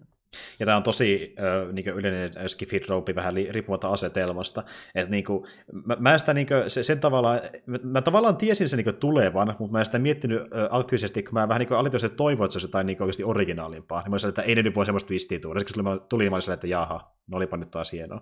Mutta siinä enemmän niin kuin se, se visuaalinen tyyli oli mun mielestä tosi nätti, semmoinen niin vähän, se ei niin ihan semmoinen kuitenkaan liian fotorealistinen niin CGI-mössö, vaan tämmöinen, niin kuin, se oli vähän semmoista niin kuin, tavallaan jotain visuaalista niin kuin, graphic novel-tyyliä, semmoista niin kuin, hyvin omintakaista mun mielestä. Mä tykkään sitä ulkonäöstä erittäin Hä, paljon. Vähän jo tyyliteltyä niin kuin se niin kuin ulkoasu puolesta ja tälleen. Kyllä se nyt joku tämmöinen isojen tuotantoarvojen just joku tämmöisen kyberpunk välivideo tuli vähän mieleen. Joo, joo, ja se siinä oli niin se just hieno juttu, että se näytti tyylikkäältä, ja se idea oli mun ihan mielenkiintoinen, ja oikeastaan pätää aika monikin näihin lyhytelokuviin, että se on niin hyvä proof of concept, mistä voisi niin tavallaan pohjustaa enemmänkin, ja tämä oli just semmoinen, että ihan kiinnostava tämmöinen kyberpunk-maailma, missä niin luodaan sitten erikseen vielä tämmöisiä omia otuksiaan, varmaan niin osittain lemmikeiksi, osittain työtarkoituksia, osittain sitten tämmöiseen niin taisteluun täällä niin kriminaalisessa maailmassa, niin se oli niin semmoinen mielenkiintoinen visuaalisella tasolla. Ja sitä mä, niin kuin, mä tykkäsinkin monesta jaksosta näistä sen takia, että ne oli niin tyylikkään näköisiä. Tämä oli yksi niistä mun mielestä. Joo. Joo. Mutta tota, mikä sulla oli sillä neljäntenä valittuna itselläsi? Neljäntenä oli tota, mulla toi Witness, eli se, missä se Mimmi näkee sen murhan sieltä niin naapuritalon ikkunasta. Joo, ja se oli, ihan, se oli tosi hyvä. Itse asiassa, äh, mulla on siitä pieni... Tämä niin valkkaantui lähinnä se ulkoasun perusteella, se oli tosi tyylikäs justiin. Joo, ja mulla on sitä pieni infopätkä itse asiassa niin, äh, tiedossa, eli niin tämän jakson ohjaaja loi sen hahmon ulkonäön äh, perustuen Penny Parkeriin, joka oli tuossa Spider-Verse-elokuvassa. Spider, Kyllä. Joo, tota, tämähän nyt oli niinku silleen semmoinen, että mä oon varmaan nähnyt vähän vastaava lyhyt elokuvan kyllä joskus muullankin tietysti tässä oli sitten semmoinen twisti, että tässä on enemmän niin jotain hämyä SM-klubiin hommaa ja juttua, mutta niin pääpiirteittäin se kuitenkin niin kuin se, minkä takia tämä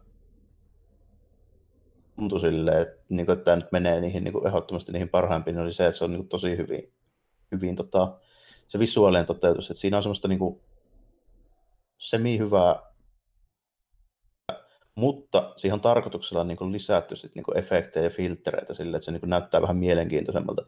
Mikä on mm. vähän sama juttu kuin vaikka just tuossa Spider-Versessä, että siinä vaan oli sit sille, että se näytti enemmän niin kuin käsin piirretyltä, tämä näyttää enemmän sit niin kuin tietokoneanimaatiolta, mutta molemmissa on niin kuin tavallaan käytetty sit semmoista niin kuin teho, semmoisia tehokeinoja, että ne niin näyttää paljon paremmilta, miltä ne niin näyttäisi pelkästään niin ilman. Joo, ja musta tuntuu, että tässä kikkailtiin vähän se sama sen kanssa, missä, mistä puhuttiin tuossa Spider-Versessä, kun siinä justiin oli tätä 24 ja 12 fps, jota niin käytettiin tehostamaan kohtauksella, kun niin välillä hitaammin ja välillä nopeammin. Niin tässä oli vähän samantyylistä mun mielestä myöskin, että kikkailtiin niin, niin, nopeudella siinä animoinnissa. Joo. Ja, vähän semmoista joo, ja sitten niin kuin, tota, siltä, että siinä oli ihan hyvin se, se rytmitys ja ohjaus kyllä tällä. Että siinä tuli välillä sitä, kun käytännössä se menee vaan silleen, että se näkee se, että joku ammuttiin naapuritalossa, sitten mm. se lähtee karkuun, sitten ne pyörii parissa eri paikassa, sitten niin ne päätyy sinne samaan mestaan ja sitten ne roolit niin kuin vaan vaihtuu siinä lopuksi. Tälleen. Niin, kyllä.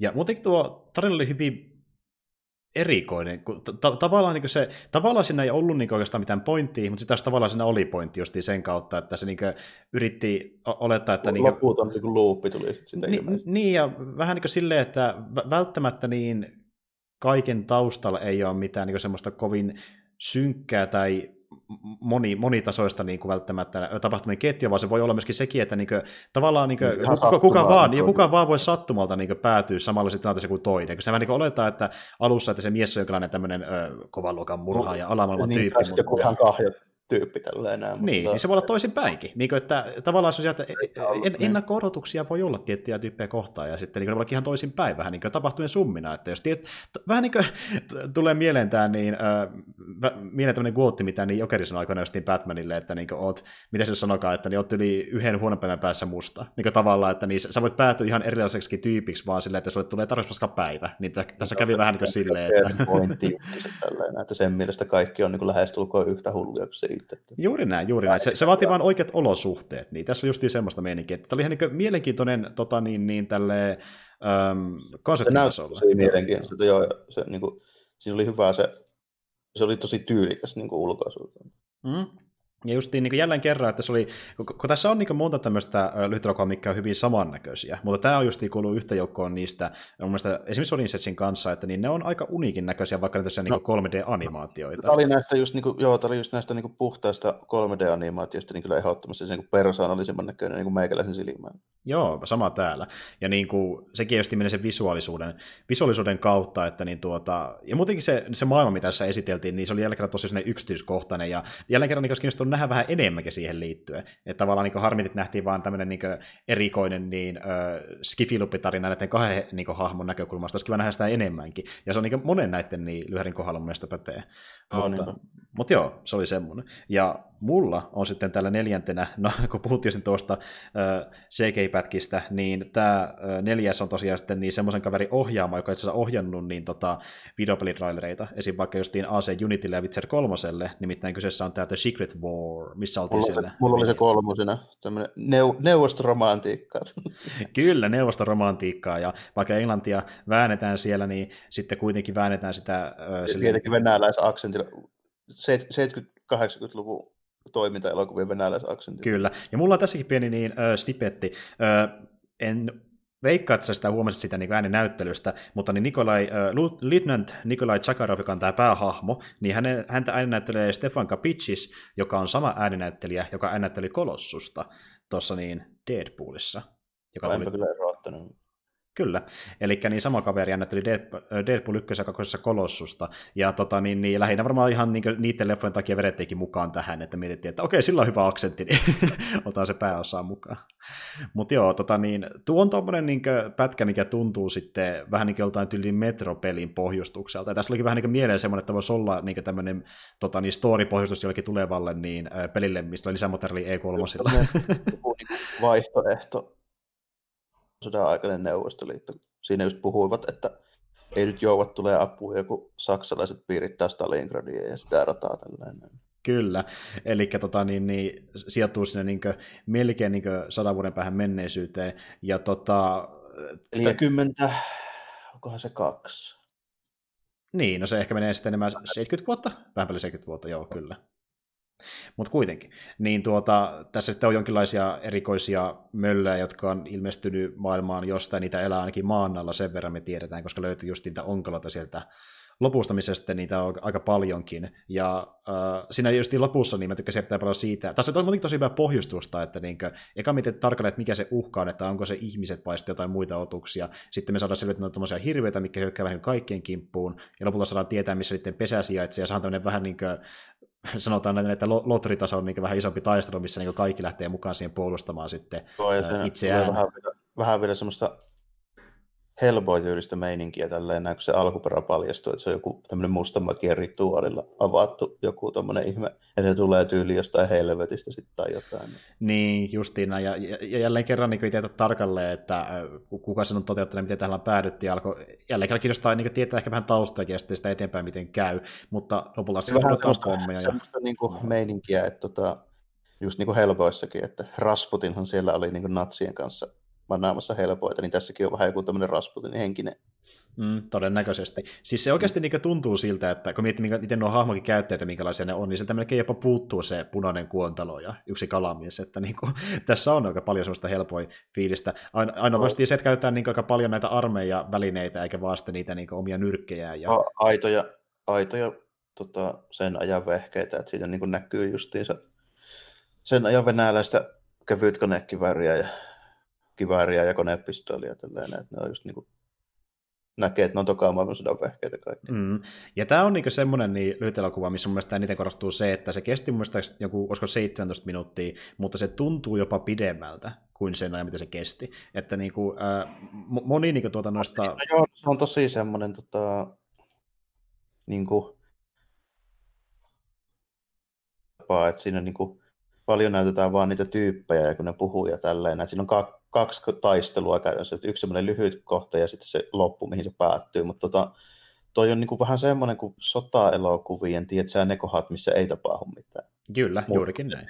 Juttelee tälleen. Et siinä on just semmoinen kohta, missä ollaan illalla tälleen oottelemassa ja sitten Meinataan kitaraa soittelemaan siellä. Tyypistä sanoo sille pojalle, että osaatko soittaa palaa laikkaa, että laitapas tulemaan jotakin.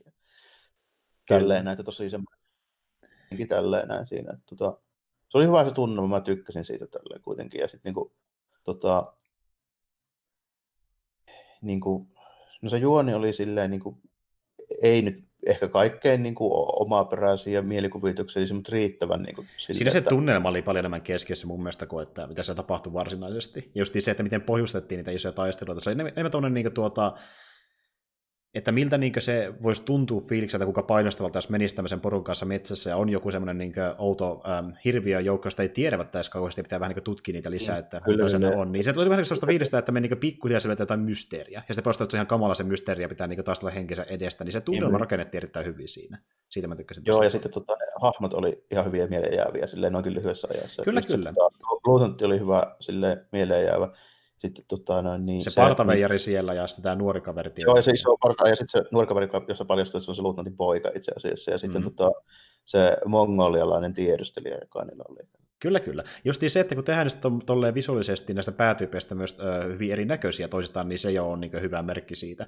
Ja no. se, sekin toi mieleen vähän sitä helpoin, helpoin fiilis tavalla, että niin kuin, ö, siellä on niin tosi ö, eriskummallisia haamoja parha, pahimmillaan tai parhaimmillaan, mutta ne myöskin näyttää hyvin erilaisilta. Että on ja sitten tuossa tota, oli ehkä niinku se, mulla jäi yksi niinku semmoinen character momentti tuosta niinku mieleen, mitä mä pidin tosi hyvänä. Se oli se eka tappelu siellä pöpelikössä, kun niitä tulee niitä kökkösiä sieltä ja sitten niin siinä on se poika sille istuu puuta vasten, tälle näyttää just siltä, että se alkaa panikoimaan ihan niin kuin just mikä sekunti hyvänsä, niin se tulee se luutnantti siitä vai mitään sanomatta nostaa sen silleen pystyyn rinnuksista tälle selkäsuoraksi. Sitten ei vaan sanoa mitään ja sitten vaan lähtee. Se tavallaan hoiti sen tilanteen silleen, niin kuin, että sen ei tarvinnut edes sanoa mitään, mutta niin. puuttuu heti siihen. Niin. Juuri näin, että se, se niin kuin, se hoitaa homman mahdollisimman jämptisti. että se oli kyllä niin oikeasti sellainen armeijan mies. Ja se muutenkin oli se, joka niin huolehti kaikista niistä. Että sanoi just, että lopettakaa soittaminen, että me kuitenkaan kuolla tähän. Ja se sitten niin teki ne suunnitelmat niin pitääkin. Ja sitten kun ne monsterit oli hyökkäämässä lopussa isolla joukolla, niin se ei niin siinä kohtaa alkanut myöskään itsekään niin harkitsemaan toista kertaa, vaan heti keksi kaikille tekemistä. Että se niin tuntuikin semmoiselta johtajalta oikeasti. Ja niin kuin, vaikka tuossa justiin me ei varsinaisesti niin kuin, saatu kauheasti pohjustusta niille hahmoille, niin tuommoisten pienien hetkien kautta me saatiin niille persoonallisille porukalle ylipäätään. Joo, eli ne oli just nimenomaan riittävän persoonallisen näköisiä niistä kaikista niin kuin heti silleen, tavallaan se eka niin kuin, repliikin jälkeen jo melkein heti. Niin, niin sä tajut, että tämä on tämmöinen tyyppi. Että, niin. joo, joo. Ja sitten muutenkin tuommoisessa niin sota-elokuvissa, oli ne pitkiä tai lyhyitä, niin äh, melkeinpä jos, et, jos sulla ei ole aikaa kauheasti niin kertoa niistä tyypeistä muuta kuin pari niin lainin kautta, niin melkein tärkeämpää on jopa se dynamiikka kuin se, että minkälaisia ne tyypit niin on sitten historialtaan. Että tässä just niin toimii, että vaikka oli hyvin erilaisia tyyppejä, niin ne pyrki toimimaan tiimissä kuitenkin. Että vaikka, oli, niin, niin. Ja sitten se oli, nimenomaan hahmot tuli suunniteltu sillä, että kaikilla oli oma homma ja ne oli helposti tunnistettavia heti silleen semmoista niin teemalta ja tällainen. Juuri näin, juuri näin. Ja justiin näiden syiden takia tehtiin tuo helpoin vertauskin. Ja tämä oli semmoinen, niin kuin, jälleen kerran tuntuu siltä, että olisi kiva nähdä niin enemmänkin. Ja, äh, eihän sitä koskaan tiedä, vaikka jostain näistä lyhäidestä niin ponnahtaakin myöhemmin jotain uutta jatkoa niin kuin, tai esiosaa sitten niin jatkoksi, mutta saa nähdä. Tämä oli kuitenkin tosi hyvä näistä lyhytelokuvista. Eli mulla meni se kolmonen siinä, niin sitten siir... mä nappaan suoraan kakkoseen tästä sitten. Joo. Mulla on toi Good Hunting, eli tämmönen tota, no, AV mm. tarina tällainen. Miksi se sitten vähän sekoittuu, kun siinä aika kuluu, niin se muuttuu niin kuin vanha, vanhan tyylisestä Kiinasta, niin joka on sitten englantilaisten tota, miehittämänä, ja sitten siellä tulee vähän tämmöinen steampunk-tyylinen tulevaisuuden kaupunki siinä sitten, kun aikaa kuluu. Joo, joo. Ja, ja tämähän oli itse asiassa, niin mä voin tässä kertaa paljastaa, kun se kuitenkin meni jo munkin listalta, niin tämä oli mulle vain ykkösen itse asiassa. Okay, joo. joo, joo. Tämä oli ihan hyvä kyllä. Että tässä on sitten semmoinen juoni just, että siinä on niin Aaveen metsästä ja isä ottaa poikansa mukaan, niin ja semmoista kettu enää eka sitten. Tavataan sinne myöhemmin sitten tällaisesti näin, että tota, se suojelee sitä isältään, kun se löytää semmoisen, niin kuin, taikka ei paljasta sitä, niin pientä kettua, sitten se tulee kamut. Ja... Mutta tässä on niin kuin teemana tämmöinen niin kuin teknologian kehitys, ja tuodaan tämmöisen just niin kuin, sinä tälleen, että niin kuin britit tulee ja tuo justiinsa tämmöisen tota, ja sitten alkaa kehittelemään. Höyrykoneita tulee ja mm, robotteja. Ja ne, ne, tuo, ne tuo sen oman infra, infrastruktuurinsa siihen niin Kiinan päälle käytännössä. Mm, ja, ja sitten niin puhutaan just siitä, että okei, tässä on tämä magia, ja sitten niin puhutaan siitä, että miten se magia muuttuu siinä maailmassa, mutta se on käytännössä niin vertaus siihen, että miten perinteet ja sitten alkuperäinen kulttuuri muuttuu sitten sen niin kehittyvän maailman mukana, ja miten se niin tavallaan soveltuu sinne. Ja se, mikä tässä oli niin heittämällä parasta, oli sitten, kun ne rupesi näyttää sitä, kun se Dude siinä, kun se rupesi suunnittelemaan niitä robotteja ja tälleen. Ne oli tosi siistejä ja yksityiskohtaisia niin ne designit mm. niissä. Sitten varsinkin siinä ketuussa sitten lopussa. Jep, ja se oli tosi eeppinen. Joo. Kropaan.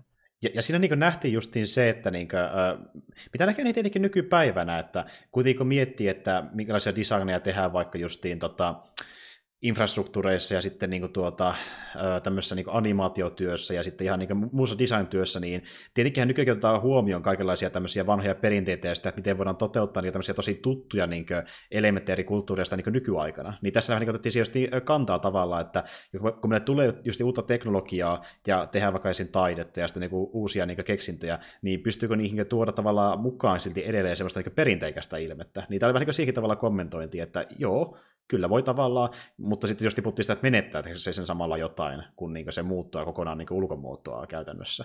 Ja se oli ihan mielenkiintoinen niin kysymyskin ja niin kommentti, mitä tuo nyt toi siihen, mutta se oli myöskin ihan hemmetin hyvän näköinen niin pelkästään vaan siinä, että ensinnäkin se historiallinen niin maisema oli siisti, ja sitten kun mentiin sinne niin tuota steampunk, cyberpunk-osastolle, niin se oli myös niin ihan erinäköinen ja silti yhtä tylkkään näköinen maisemalta. No, kyllä se, se oli silleen ihan mielenkiintoinen, että se oli sitä ihan hyvä semmoinen niin kuin kommentointi siitä, niin kuin, ja sit millaista, niin kuin, miten nyt kokee tavallaan sen, että tota, tuohon nyt niin perustuu siihen, siihen, kun pyrittiin itse asiassa Kiinalta Hongkongin, niin tuota, siihen systeemiin, niin tota, joo, ihan silleen mielenkiintoinen oli kyllä, ja tossa oli, tässä oli toiseksi paras ja tarina niin kuin mun mielestä. Mm. Paras, mun ykkönen, niin tota, menee sinne ykköseksi vain ja ainoastaan sen tota, niin kun... Siinä oli sisältö aika paljonkin. Joo. Joo, sen, joo. että tota, tässä, tässä just niin mä melkein voisin luvata, että sä et tiedä tätä mun ykköstä, mutta tota, se nähdään sitten. Tulee, Okei, okei. Mutta joo, äh, mut joo niin justin tuo, että niin mä sanon vielä sen verran tästä Good Huntingista, että se oli hyvän näköinen, mutta se oli just aika montakin niin kuin, tavallaan viestiä, mitä pystyt ottaa irti, justin tuo, mitä mä mietin äh, design-näkökulmasta, niin miten se oli kommentoitiin nyky äh, todellisuuden versiosta siitä, mitä sanoit, että niin kuin, Britti on tullut Hongkongiin ja sitten, että miten se muuttaa sitä yhteiskuntaa, jos niin puhutaan sitä naisenkin asemassa siinä paljon. Niin siinä on aika monia tuommoisia niin juttuja, mitä äh, voi miettiä, että miten ne näkyy niin nykymaailmassa. Niin ja pahiksina siinä. Kyllä, kyllä, juurikin näin. Mutta joo, äh, itselläni tosiaan kolmantena niin sitten löytyy täältä tuo uh, Sucker of Souls, ja sehän on tämä sitten, missä ollaan siellä Romanian alueella Transylvaniassa, ja tota, lähdetään sitten niin etsimään tätä alkuperäistä Draculaa sieltä kammioista. Ja sehän... On vähän tämmöinen arkeologiset tutkimukset meneillään ilmeisesti. Joo, joo, ehdottomasti, ja tota, sieltä sitten löytyykin tosiaan tämä Dracula, josta lähdetään juoksemaan sitä karkuun, ja sitten se koko lyhytelokuva alkaa siitä, että juostaan karkuun, eikä oikein mitä. Sitten palataan pikkasen taaksepäin ja nähdään, että siellä on erään tutkijan poika sitten menehtynyt, kun tämä Dracula on tullut haudasta ja lähtenyt heitä jahtaamaan veren himossaan. Ja sitten vampyrässä on myöskin vähän enemmänkin, mutta niistä niitä pystytään, niitä pystytään puolustautumaan tämmöisellä toistuvalla eläimellä jälleen kerran näissä lyhytelokuvissa, eli kissa tulee apuun sieltä. Oh, tämä oli toinen tapaus, missä oli kissoja. Tällä. Kissalla pystyy pelottelemaan vampyyriä. Tota niin, mä en ole ihan varma, että onko se ihan virallista niin tyyli lore, että niin, pitääkö se paikkaansa? Eikö ne Käyttääkseni, se, siis en mä tiedä, onko se niin vampyyrit yleensä, mutta tota, käsittääkseni meni silleen, että onkohan tämä sitten ihan niin tähän kyseeseen, eli siis se Dracula perustuu kuitenkin tuohon Vlad Tepesiin, tällainen, niin mm. ihan spesifisesti sitten, sitten niin kuin tällainen. En mä nyt niin kuin ihan, ihan niin kuin universaalisti en pysty sanoa, että olisiko nyt vampyyrit erityisen kissoista No siis kun mäkään oikein tiedä. Kissat on, kissat on tietysti sellaisia elukoita, että niitä aina pidetään silleen niin kuin henkisesti tosi tarkkaavaisina. Tällainen. Ja niin kuin just, niitä on niin kuin aina, aina pietty vähän semmoisena, että just niin kuin Egyptistä lähtien. Mm. Joo, niitä on pidetty, joo, joo just niin pyhinä e-, e- eläiminä ja sitten tavallaan semmoisena, joita asioihin ei saa puhuttua liikaa, koska muuten voi käydä huonosti. Että Se kuuluu monen mytologiaan. Ja tota, niin, niin, t- tässä lyhytelokuvassa oli muuten vähän samaa meininkiä myöskin kuin tuossa niin tuota, The Secret Warissa. Eli jälleen kerran tämmöinen niin kirjavärimä porukkaa ja kaikille luodaan semmoinen niin hyvin mitakainen persona, millä sitten saadaan niin vähän siihen elävyttäkin tarinaan mukaan. Ja justiin kuitenkin jälleen kerran äh, vähän niin kuin tuossa Three Robotsissa, niin tuodaan myöskin sitä huumoria siihen peliin. Eli vaikka kuinka paha tilanne on esim. justiin tämmöinen Vladi tulossa oven takaa äh, ja meinaa tappaa kaikki, niin siinä vähän vitsalaa sitten sen nelosista ja muista sellaista, että niin kuin, ei tunnu missään. Ja... Kyllä arkeologeilla on mukana, jos tämmöisiä niin palkattuja sotilaita siinä muuta, niin niitä tulee sitten vähän enemmän sitä semmoista hirtehishuumoria siinä. Yep. Mutta toisaalta se vampyyrikin, niin to, niin kuin pelaa lukoisin näköinen vampyyri, että se on enemmänkin semmoinen iso... Se on vähän se on hirveä, joo. Niin kuin, mitähän mä sanoisin. Sillä No se näyttää jotain helpoja pahikselta. Sen verran voi kyllä sanoa. Helpoja pahikselta sitten niin joku tämmöinen laitetaan lepaakan siivettä, tälleen. Kyllä. Ja siis niin kuin, tuli just semmoinen, äh, tota, se tuli hyvin paljon äh, tämmöisiä niin Atlantista Lost Empire-vipoja, ja se on ehkä jopa mun lemppari niin äh, Disneyn tuotannosta, niin mä tykkäsin siksi myös tuosta erittäin paljon, että jos mennään niin kuin, tutkimaan tämmöisiä vanhoja äh, asutuksia tai sitten kammioita yritetään löytää sieltä jotain salaisuuksia, ymmärtää sitä kautta enemmän maailmasta ja sitten päädytäänkin löytämään vaaria sieltä, kun tajutaan, että ollaan vähän liikaa. Niin tuli niin paljon sitä samaa fiilistä, mitä siinä on. Ja siinäkin myöskin elokuvassa niin on justiin kaikki hahmot tosi persoonallisia erilaisia, että niin osa vähän hiljaisempia ja osa öykkärempiä ja sitten osa justiin tota, on siellä niin pommimiehenä ja osaa niin ihan tutkijana. Niin tuli tosi paljon samaa fiilistä kuin siitäkin, mä tykkäsin sitä erittäin paljon. Että niin kuin, tuntuu jopa, kun se kuuluu siihen samaan universumiin, vaan pikkasen eri hahmoilla. Niin sen takia tämä meni justiin sinne kolmelle sijalle, että löysin siihen yhteyksiä. Mutta äm, mikä sulla oli seuraavana? Kakkonen taisi olla. Mulla on meni jo kakkonen. Niin se oli, meni mulla jo, oli, toi Woodhunting oli, oli mun kakkosena, mutta tota, mulla on jäljellä enää mun eka. Okei, okay, okei. Okay. Joka on Sima Blue. Aa, mä tota harkitsin. Itse asiassa, jos mä olisin miettinyt pikkasen mun listaa, se olisi voinut tulla sinne jonnekin sijalle, mutta se jäi multa pois. Mutta kerro ihmeessä, että miksi Silma Blue? Sen takia, kun tässä oli heittämällä paras toi niin konsepti ja kommentointi tavallaan tuommoiseen niin tekoäly ja robottiin. Tälleen, että, tota, visuaalisesti ihan tosi simppeli. Tulee vähän mieleen joku toi, tiedätkö se vanha MTV-animaatiosarja, se Eion Fluxi? Joo, kyllä tiedän, kyllä. Ennen niin kuin, semmoinen vähän pelkistetty ja karikatyyrimäinen niin ulkoasu, että ei niin kuin sen puolesta mitään ihmeellistä. Mutta tässä oli niin kuin paras oli lähinnä se, että tämä kertoo niin kuin tarinan semmoista taiteilijasta nimeltä Tsimaa tälleen näin. Sitten se menee toimittaja haastattelemaan sitä ja se haluaa kertoa sen niin urasta, että miten se on mennyt ja täällä se ei ole antanut haastattelua, se sataa vuoteen vai miten se oli. Niin, niin, tota, niin. semmoinen tarina, että siinä sitten niin kuin, siinä selitetään ensin paljon, että joo, että taiteilija, kun Jim on niin lahjakas, näin piirteli ensin jotain tauluja ja sitten niin se siirtyi muraaleihin tälleen, näin isompiin ja isompiin. Sitten se jossain vaiheessa näkyy jo tälleen, kun oli tyyliin niin kuin kuu oli silleen niin kuin taustana siellä kanvaksella tälleen, kun se piirti tämmöisen niin kiertoradalle asti ma- ulottuvan maalauksen teki tälleen näin. Hmm. Mutta siinä sitten se konsepti, mikä siinä on tälleen näin, niin sit kaikkiin sen teoksiin, niin sitten tuli jossain vaiheessa niin keskelle semmoinen niin sininen suorakaide, mikä oli aina sama värinen. Hmm.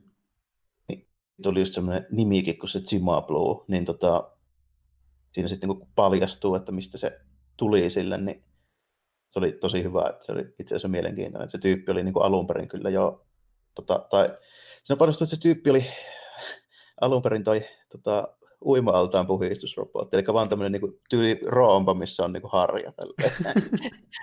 niin, niin, siinä vaan sitten on niin kuin käynyt niin, että se on niin satojen vuosien aikana kehittynyt, se uudet omistajat on lisännyt siihen uusia ominaisuuksia ja näin ja näin, eli se on tullut semmoinen niin kuin satoja vuosia elänyt tekoäly, tämmöinen kyborgi tällaisesti näin. Ja sitten se viimeinen teos oli itse asiassa se, että se niinku paljasi, että se rakenti uudelleen semmoista samanväristä kaakeleista tuon tota... Alkuperäisen näköisen altaan. Alkuperäisen näköisen uima-altaan sitten hyppäsi sinne ja purki tavallaan itsensä niin kropaa ja kaikki ne ylimääräiset härpäkkeet ja muuta takaisin siihen se hmm. altaan puhistusrobotiksi. Se oli se, niin kuin se lopuksi. Ja se oli hyvä, kun yleisökin järkitty siinä, että nyt, siis kuoleeko se, sitten se paljastui, että se ei henki, mutta se oli jotain ihan muuta, niin sitten ne oli ihan sanattomia, että what? Joo, mutta niin tuota, se oli hyvin mielenkiintoinen, jos niin kommentoitu siihen, että mihin niin AI pystyy, kun sitä lähtee vasta päivittämään, ja sitten taas toisaalta siinä lähti vähän kommentoimaan myöskin ihan itsessään taidettakin. Ja just siinä, että kun taiteessa yrittää niin päästä tuohon korkeisiin sfääreihin tavallaan löytämällä sitä niin täydellistä taidetta ja sitten semmoista täydellistä viestiä sieltä, mutta sitten taas lopulta se, että mitä niin taide voi itse iskeä parhaiten, niin se voi olla semmoista hyvin konkreettista ja yksinkertaista.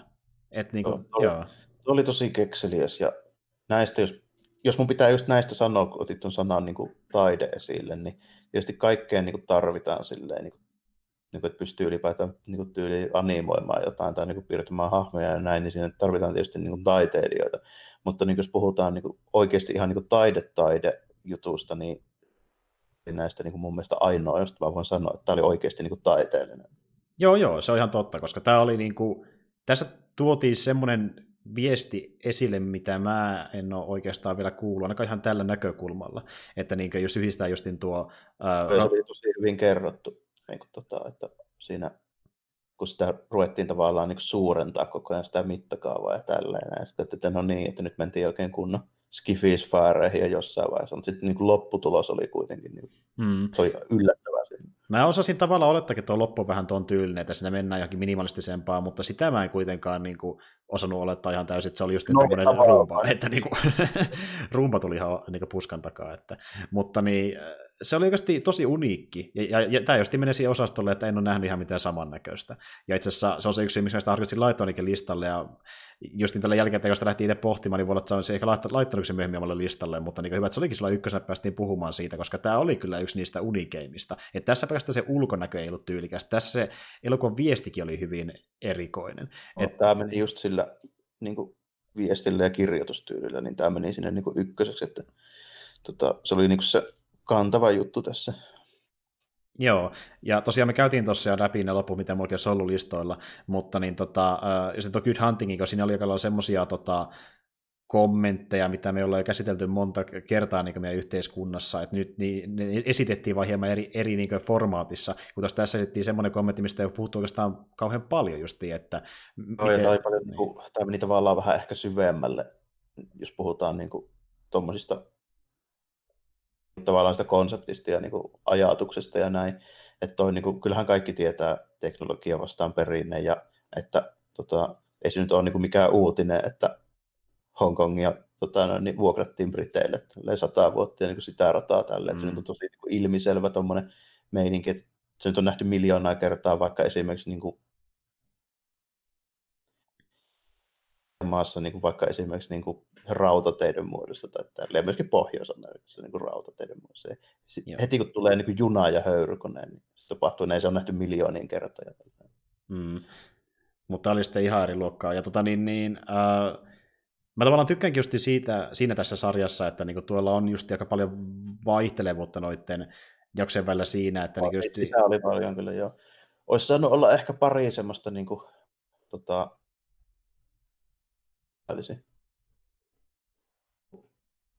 jos olisi jätetty ehkä yksi tai kaksi pois niistä, jotka näytti tyyliin joltain niin kuin Mass Effectin välivideolta ja lisätty jotain vähän omaa peräisempää, niin olisi ollut mm, vielä parempi niin kuin kokonaisuus. Ja mekin tuossa puhuttiin aiemmin, että siinä kaksi semmoista aika selkeää, mistä varmaan kummakkaan ei tykännyt paljon yhtään, esim. vaikka Lucky 13 ja sitten tuo Shapeshifters, niin ne ei kyllä jättänyt oikein paljon mitään fiiliksiä. Tosi perus.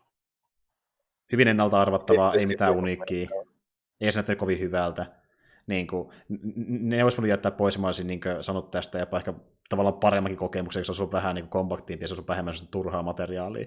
Mutta tota... Lisäksi oli se, se missä se tota, avaruusalus joutuu Madoriasta väärään paikkaan, niin se oli ihan mm, okei okay, niin konsepti. No Jep. On semmoinen ongelma, että mä arvasin se eka kolmen minuutin aikana, mikä se idea siinä on.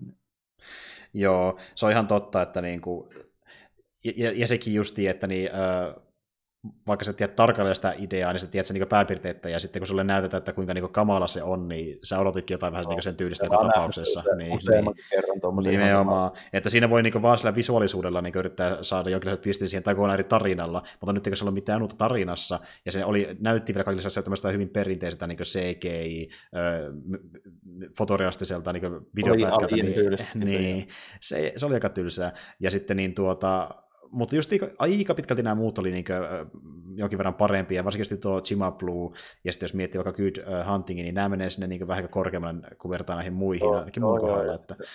Oli sillä muutama muukin ihan niin okei okay silleen, mutta ne ei kuitenkaan niin kuin piti viisi valkata, niin ei se loppujen lopuksi. Sanotaanko, että nämä neljä mun kärkisysteemiä. Niin, niin.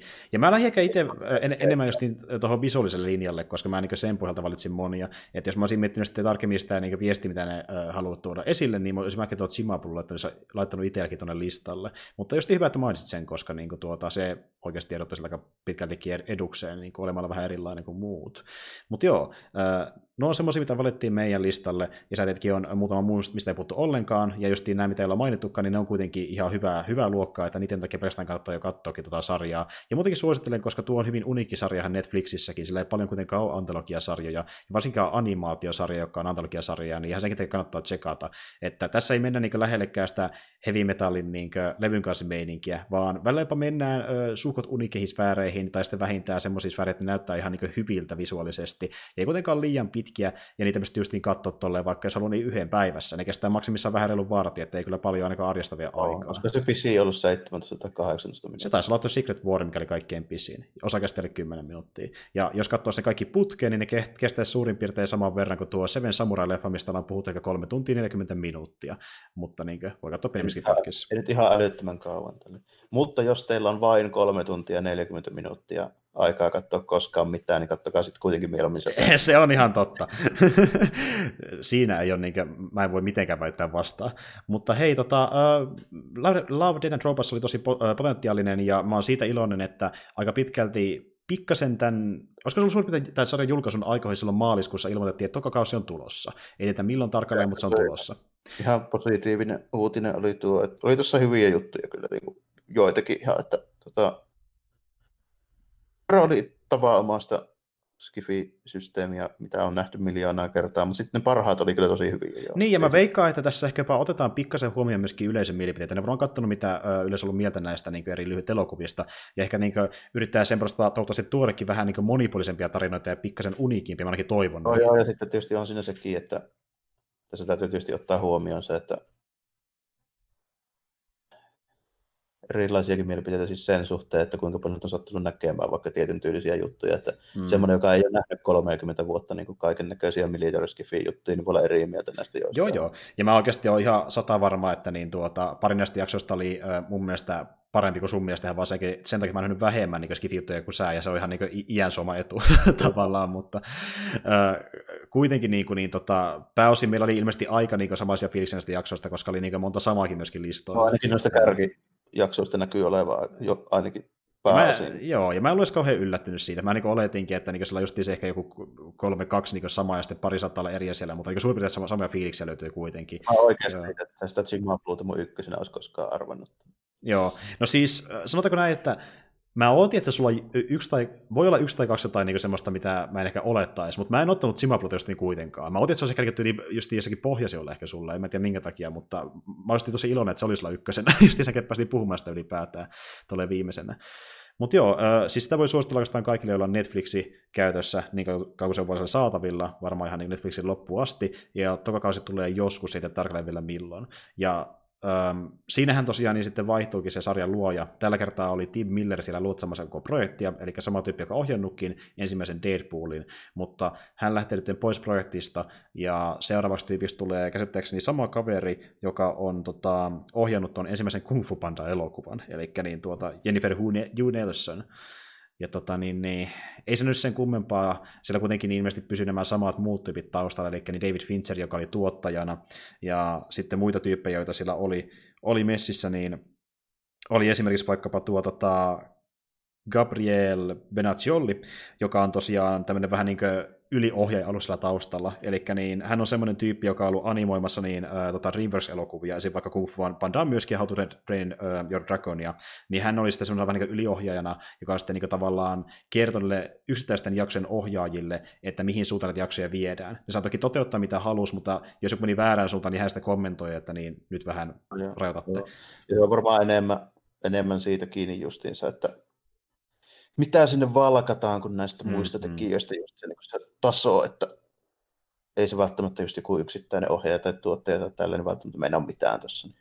Joo, se on ihan totta. Mutta just niin, että ö, tässä on aika iso tiimi taustalla ja sitten niinku just niin, isojen animaatioiden taustalla, taustalta, että just niin, yksi ohjaajista on ollut joka on ohjannutkin justiin vaikka ton niin Atlantis-elokuvaan, sitten on näitä DreamWorks-tyyppejä, sitten niin käsikirjoittajana tosiaan niin Milleri ja sitten tämä niin Philip Gelatti, joka on käsikirjoittanut tämän niin tokan pelin tästä niin uusimmasta Tomb Raider-pelisarjasta, eli Rise of Tomb Raiderin, niin nämä kaksi tyyppiä myöskin käsikirjoittanut suurimmassa näistä jaksoista. Eli se on vissiin mennyt silleen pääsääntöisesti, että ne on niin tavallaan luonut sen päätarinan, no, tai sitten se on alkuperäisen tarinaan, ja ohjaa tästä niin luonut sen päälle. Niin tarjonnut niitä eri porukoille, että tekisikö joku tästä tämmöistä ja tämmöistä. Juuri näin. Ja tä- tässä just niin tuleekin siihen, että nyt kun Miller lähtee pois, niin hänen niin käsikirjoitushommat saattavat myöskin loppua. Että niin miten se vaikuttaa sitten näihin jaksoihin, niin se on jännä nähdä.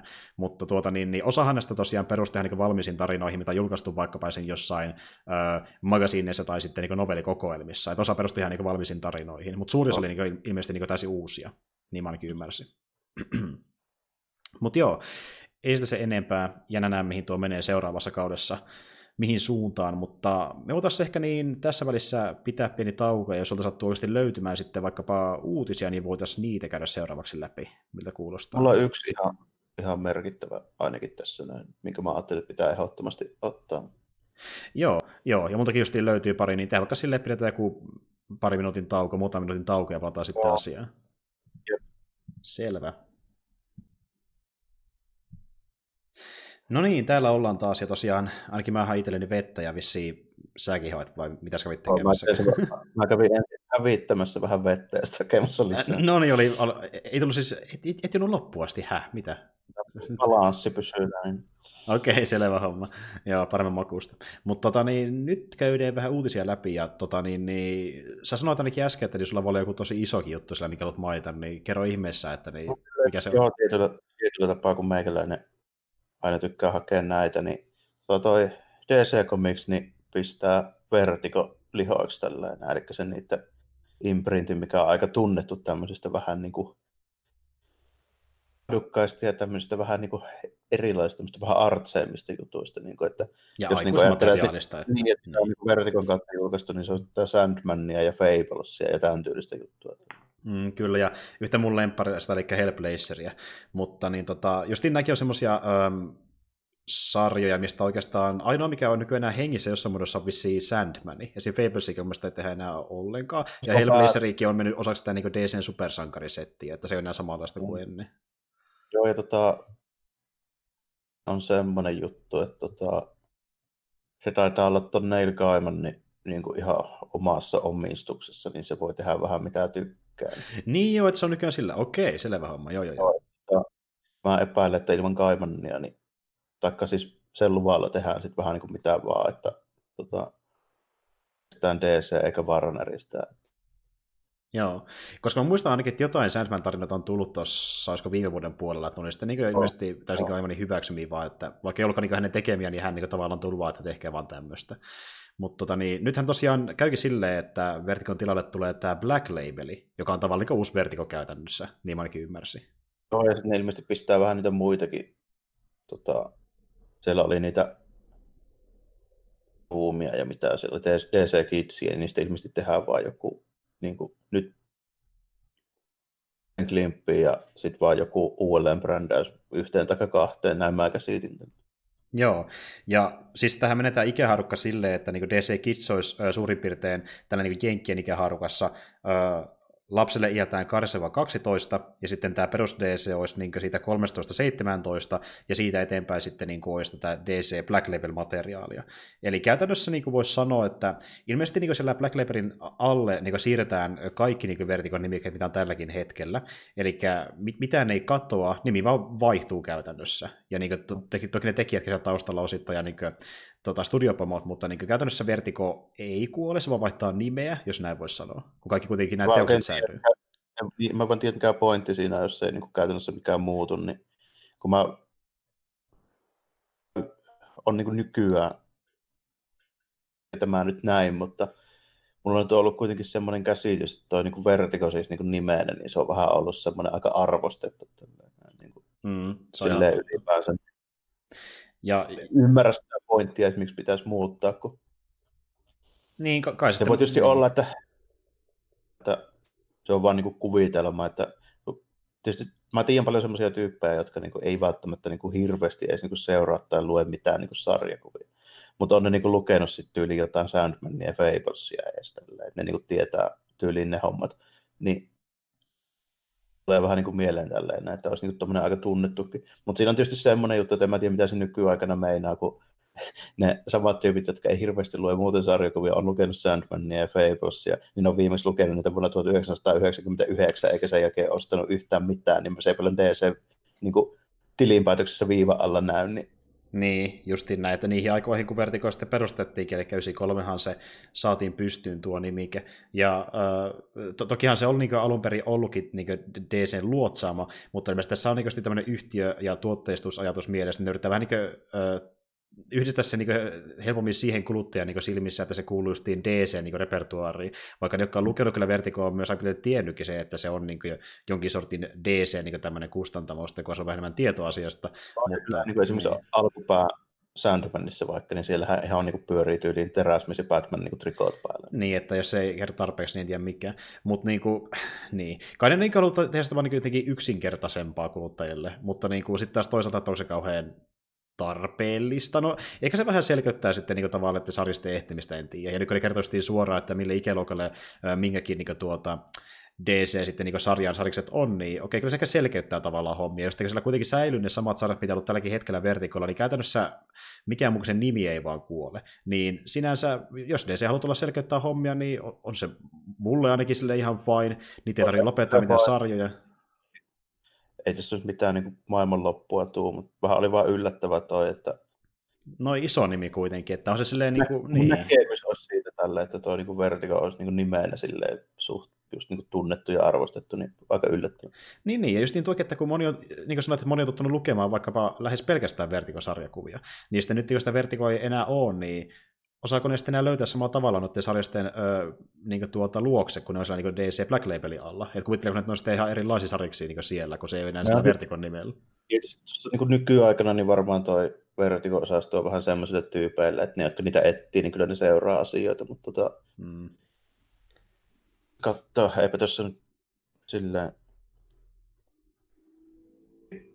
arvioida sitä, että kuinka paljon se käytännössä tulee vaikuttamaan ja mihin, että pystyisinkö sen kummemmin sanoa, mutta käytännössähän niin kuin kaikki noista tunnetuimmista vertikosarjoista, niin ne on 90-luvun puolesta välistä johonkin 2000-luvun alkuun, milloin niitä on tehty. Mm, joo, se on ihan totta, että Vertigo niin ei ole enää sisällöltään samanlainen, mikä se oli silloin aikoinaan. Et sinnekin on niin pikkasen laajentunut se, että mistä ne voi kertoa, missä tarinoissa on tässä niin varsinkin 2010-luvulla. Ja siinä on paljon vaihtelua niiden tarinoiden välillä kuin silloin aiemmin. Mutta niin, no, niin tuo... no, se vähän riippuu siitä, että mitä siltä vaihtelulta niin hakee. Että kyllä mä niin ajattelisin, että en mä ole nähnyt semmoista niin DC-julkaisemaa meininkiä niin enää viime vuosikymmenen kuin vaikka joku Transmetropolitan, että ei sieltä niin tuu sellaista enää. Se on tosi anarkistinen ja omaperäinen se Transmetropolitan, ei niin amerikkalainen tuommoinen niin iso julkaisija niin ei julkaise sellaista kamaa enää nykyään. Niin, jos sillä tulee tuommoisia tarinoita, niin ne monesti jää tosi lyhyiksi. Ne saattaa kestää sen pari numeroa ja sitten siihen niin tilata tavallaan tuoda joku ihan toinen tarina. Että niin kuin, kyllä ne, niin sillä voi tulla edelleenkin sellaisia tarinoita, mutta kun ne ei ehkä kestä kauhean kauan. Että niin se päämateriaali on muuttunut. Että jos tulee jotain semmoista meininkiä kuin nyt vaikka toi Transmetropolitan, tai sitten niin se alkuperäinen Doom Patrol esimerkiksi, hmm. niin tulee joltain pienemmältä niin kuin kustantajalta nykyään. Niin se siinä onkin just, että kun ne ei kauan semmoisia sarjoja pidättele siellä. Että niin niillä on ihan erilaista se päämateriaali täysin. Ja mutta just sekin, että ne, jotka lukee, on lukenut Vertigo-sarjakuvia niin nyt lähivuosina, niin niitä ei varsinaisesti haittaa ollenkaan. Mutta ne, jotka on lukenut vaikka Vertigo-sarjakuvia silloin alkupuolella, vaikka joskus Ysärillä, eikä sen jälkeen enää palannut niihin, niin koskettaako sitä niitä enää kauheasti? Että niin, kannataanko sitä enää edes närkästyä siinä vaiheessa, jos Vertigo kuolee, jos ei edes luekaan niitä sarjiksia enää. Että mm. sä voit silti muistella ja luekea niitä vanhoja ja hyviä. Että niin kun ne on sulla edelleen olemassa, niin se edelleen, edelleen Vertigon logo. Että jos DC haluaa teillä selkeyttää omaa materiaalia ja kuitenkin säilyttää ne, mitä on niin tässä tehty parin vuoden aikana, niin mikä siinä? Että niin ei se nyt varmasti ole poiskaan niiltä, jotka on lukenut niin niitä vanhempia tarinoita millään tavalla. Niin, onko niitä enää tavallaan niin hengissä niitä vanhoja alkuperäisiä, niin muutenkin just tyyli Hellblazer taitaa olla, onko se ainoa nykyään, niin kuin, mikä niin. on tyyliin 2010 jälkeen edes julkaistu. Ja sekin on muuttunut tyyliltään hyvin paljon, että se ole enää samasta Hellblazeria, mutta niin tuota, äh, kuitenkin, että niin kuin, ei tämä, niin kuin, tämä ei ole varsinaisesti huono, tai jännä juttu enemmänkin. Tämä on sellainen niin hyvin erikoinen, että ne päätti luopua sitä nimestä, mutta ei tämä nyt varsinaisesti huonokaan käänne ole, just kun ne ei, ne ei tappanut mitään siellä niin julkaisuista, niin en mä tiedä, joku vaikka suuttukin tästä, mutta jos suuttuu, niin onko se niinku aiheellista, niin en usko välttämättä. Ei onko se nyt kuinka paljon käytännössä. Niin, ja kun se ei ole kuitenkaan muuttumaan, että tämä tulee vissiin aika pitkäkin pysymään tämä tota niin, niin, tuotteistus, tuotteistus, että niin DC ja sitten kun jatkunut siihen perään, niin sillä sitten markkinoidaan näitä, että sillä niin ymmärtää paremmin se DC tuo. En saa nähdä kuinka kauan se jatkuu. Sarjakuvissa tuntuu nykyään olevan tuo julkaisu vähän semmoista meininkiä, että siellä saattaa vuodessa vaihtua kolme kertaa nuo suunnitelmat ja brändäykset. Ainakin Marvelilla tuntuu olevan sillä. Niin, no se voi kyllä ja olla. Toisaalta jos mietitään silleen, että miten DClläkin on tässä mennyt viimeisen vaikka kymmenen vuoden aikana, niin niillä on kerennyt olla yli jo kolme koko niin kuin seteissä siinä aikana. Niin. Toisaalta Marvelilla yleensä on se Marvel-liite siellä mukana, ja sillä se yhdistää ne kaikki niin samaan äh, sarjakuvakustantamoon. Kun nyt valitaan niin Vertigo, ja jossain niin sillä sivussa ottaa lukea DC, niin tämä, niin tämä, tämä selkeyttää kyllä selvästi niin sitä. Mm, kyllä, kyllä. Joo.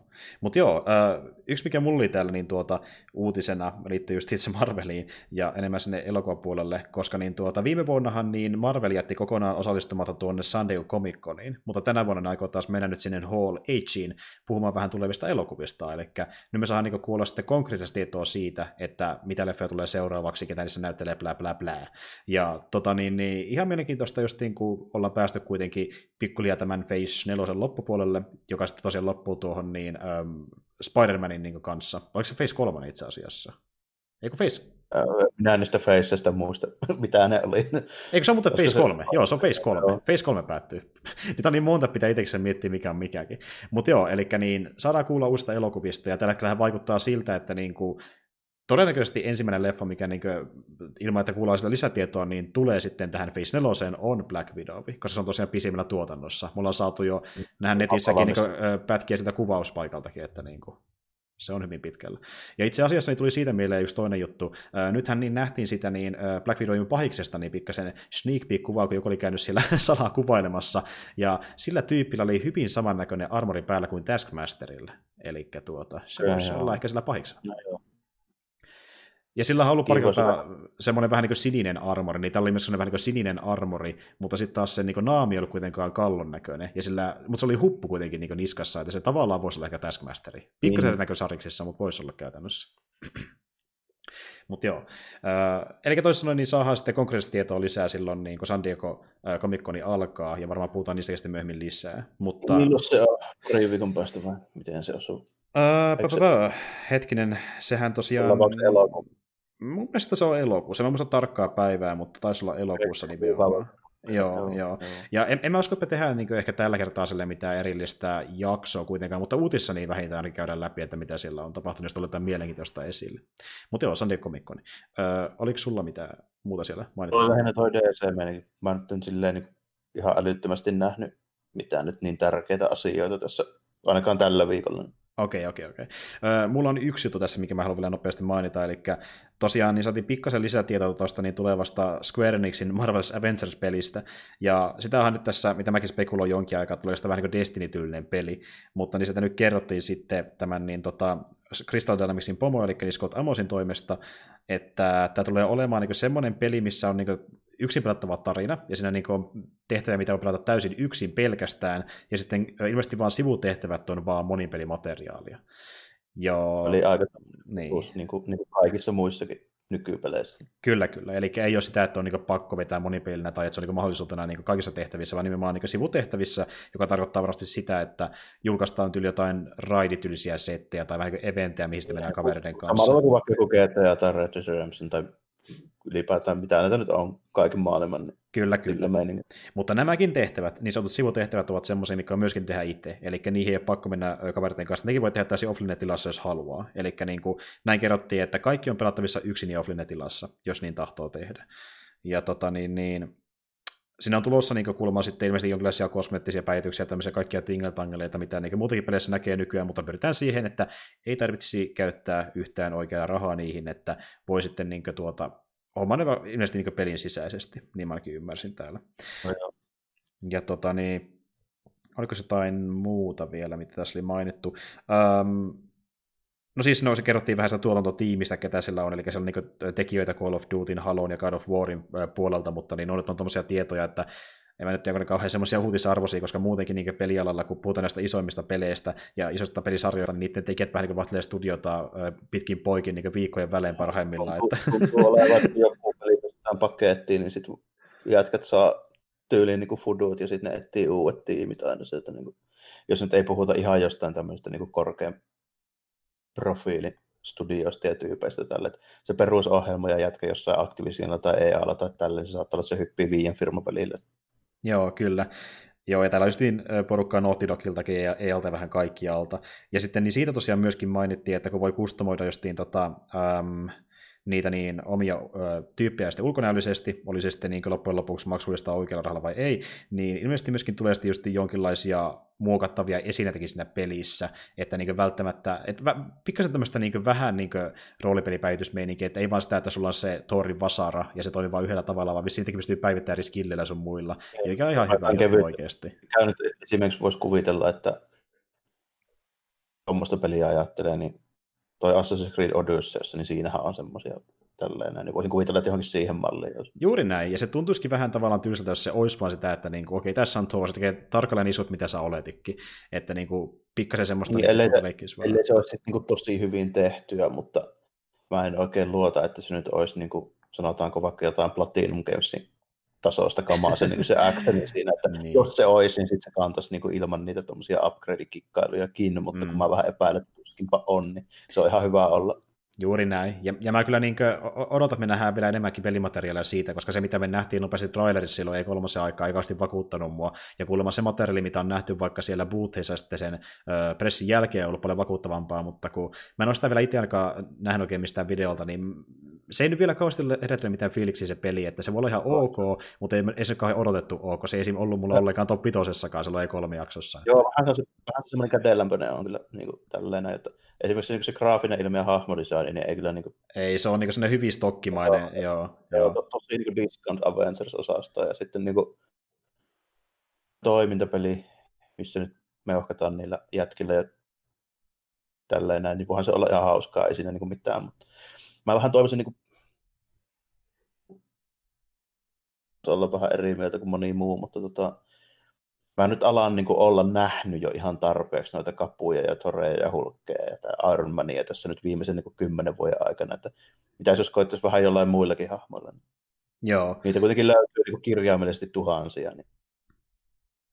Joo, siis niin kuin ihan oikeasti, että tuossa pitää olla jotain niin tarpeeksi uniikkia, että se niin on semmoinen, että tai jotain vähän niin muuta, mitä me ollaan nähty jo tähän mennessä, että niin sitä oikeasti innostuisi. Ja tähän mennessä, jos se niin on vaan sitä pelkästään, että siinä niin ollaan noilla avenkereilla ja tehdään jotain tehtäviä kaverten kanssa, niin okei, voisi ehkä kaveriporukalla olla ihan jees, mutta sekin, että kun ei voi kaikki tehdä tehtäviä kaverten kanssa, vai jos jotain sivutehtäviä pelkästään, niin siinä niin tar- mitä siinä oikeastaan tarpeeksi tähän mennessä ollut? Että mä valtaan, että näkee enemmän just siitä, että... Niin, ei sitä kyllä voi paljon sanoa, kun ei sitä ole nähnytkään, kun se niin, niin, niin. Nimenomaan, tähän mennessä ei vielä herättänyt tunteita, mutta ehkä se herättää sitten myöhemmin sen jää nähtäväksi. Mutta niin tuota, joo, että niin, oikeastaan nuo pari oli semmoista, mikä mä haluaisin mainita tässä, mutta muuten mulla ei sille ole mitään kauhean ihmeellisempää kerrottavaa tälle uutis, uutisosiolta, että periaatteessahan me voidaankin jo ihan näillä eväillä sitten niin lopetella tämäkin jakso. Mut... Ei mulla varmaan hirveästi mullakaan mitään asiaa enää tässä ole tänään. Että... Eikö voi pistää pakettiin? Joo, kyllä.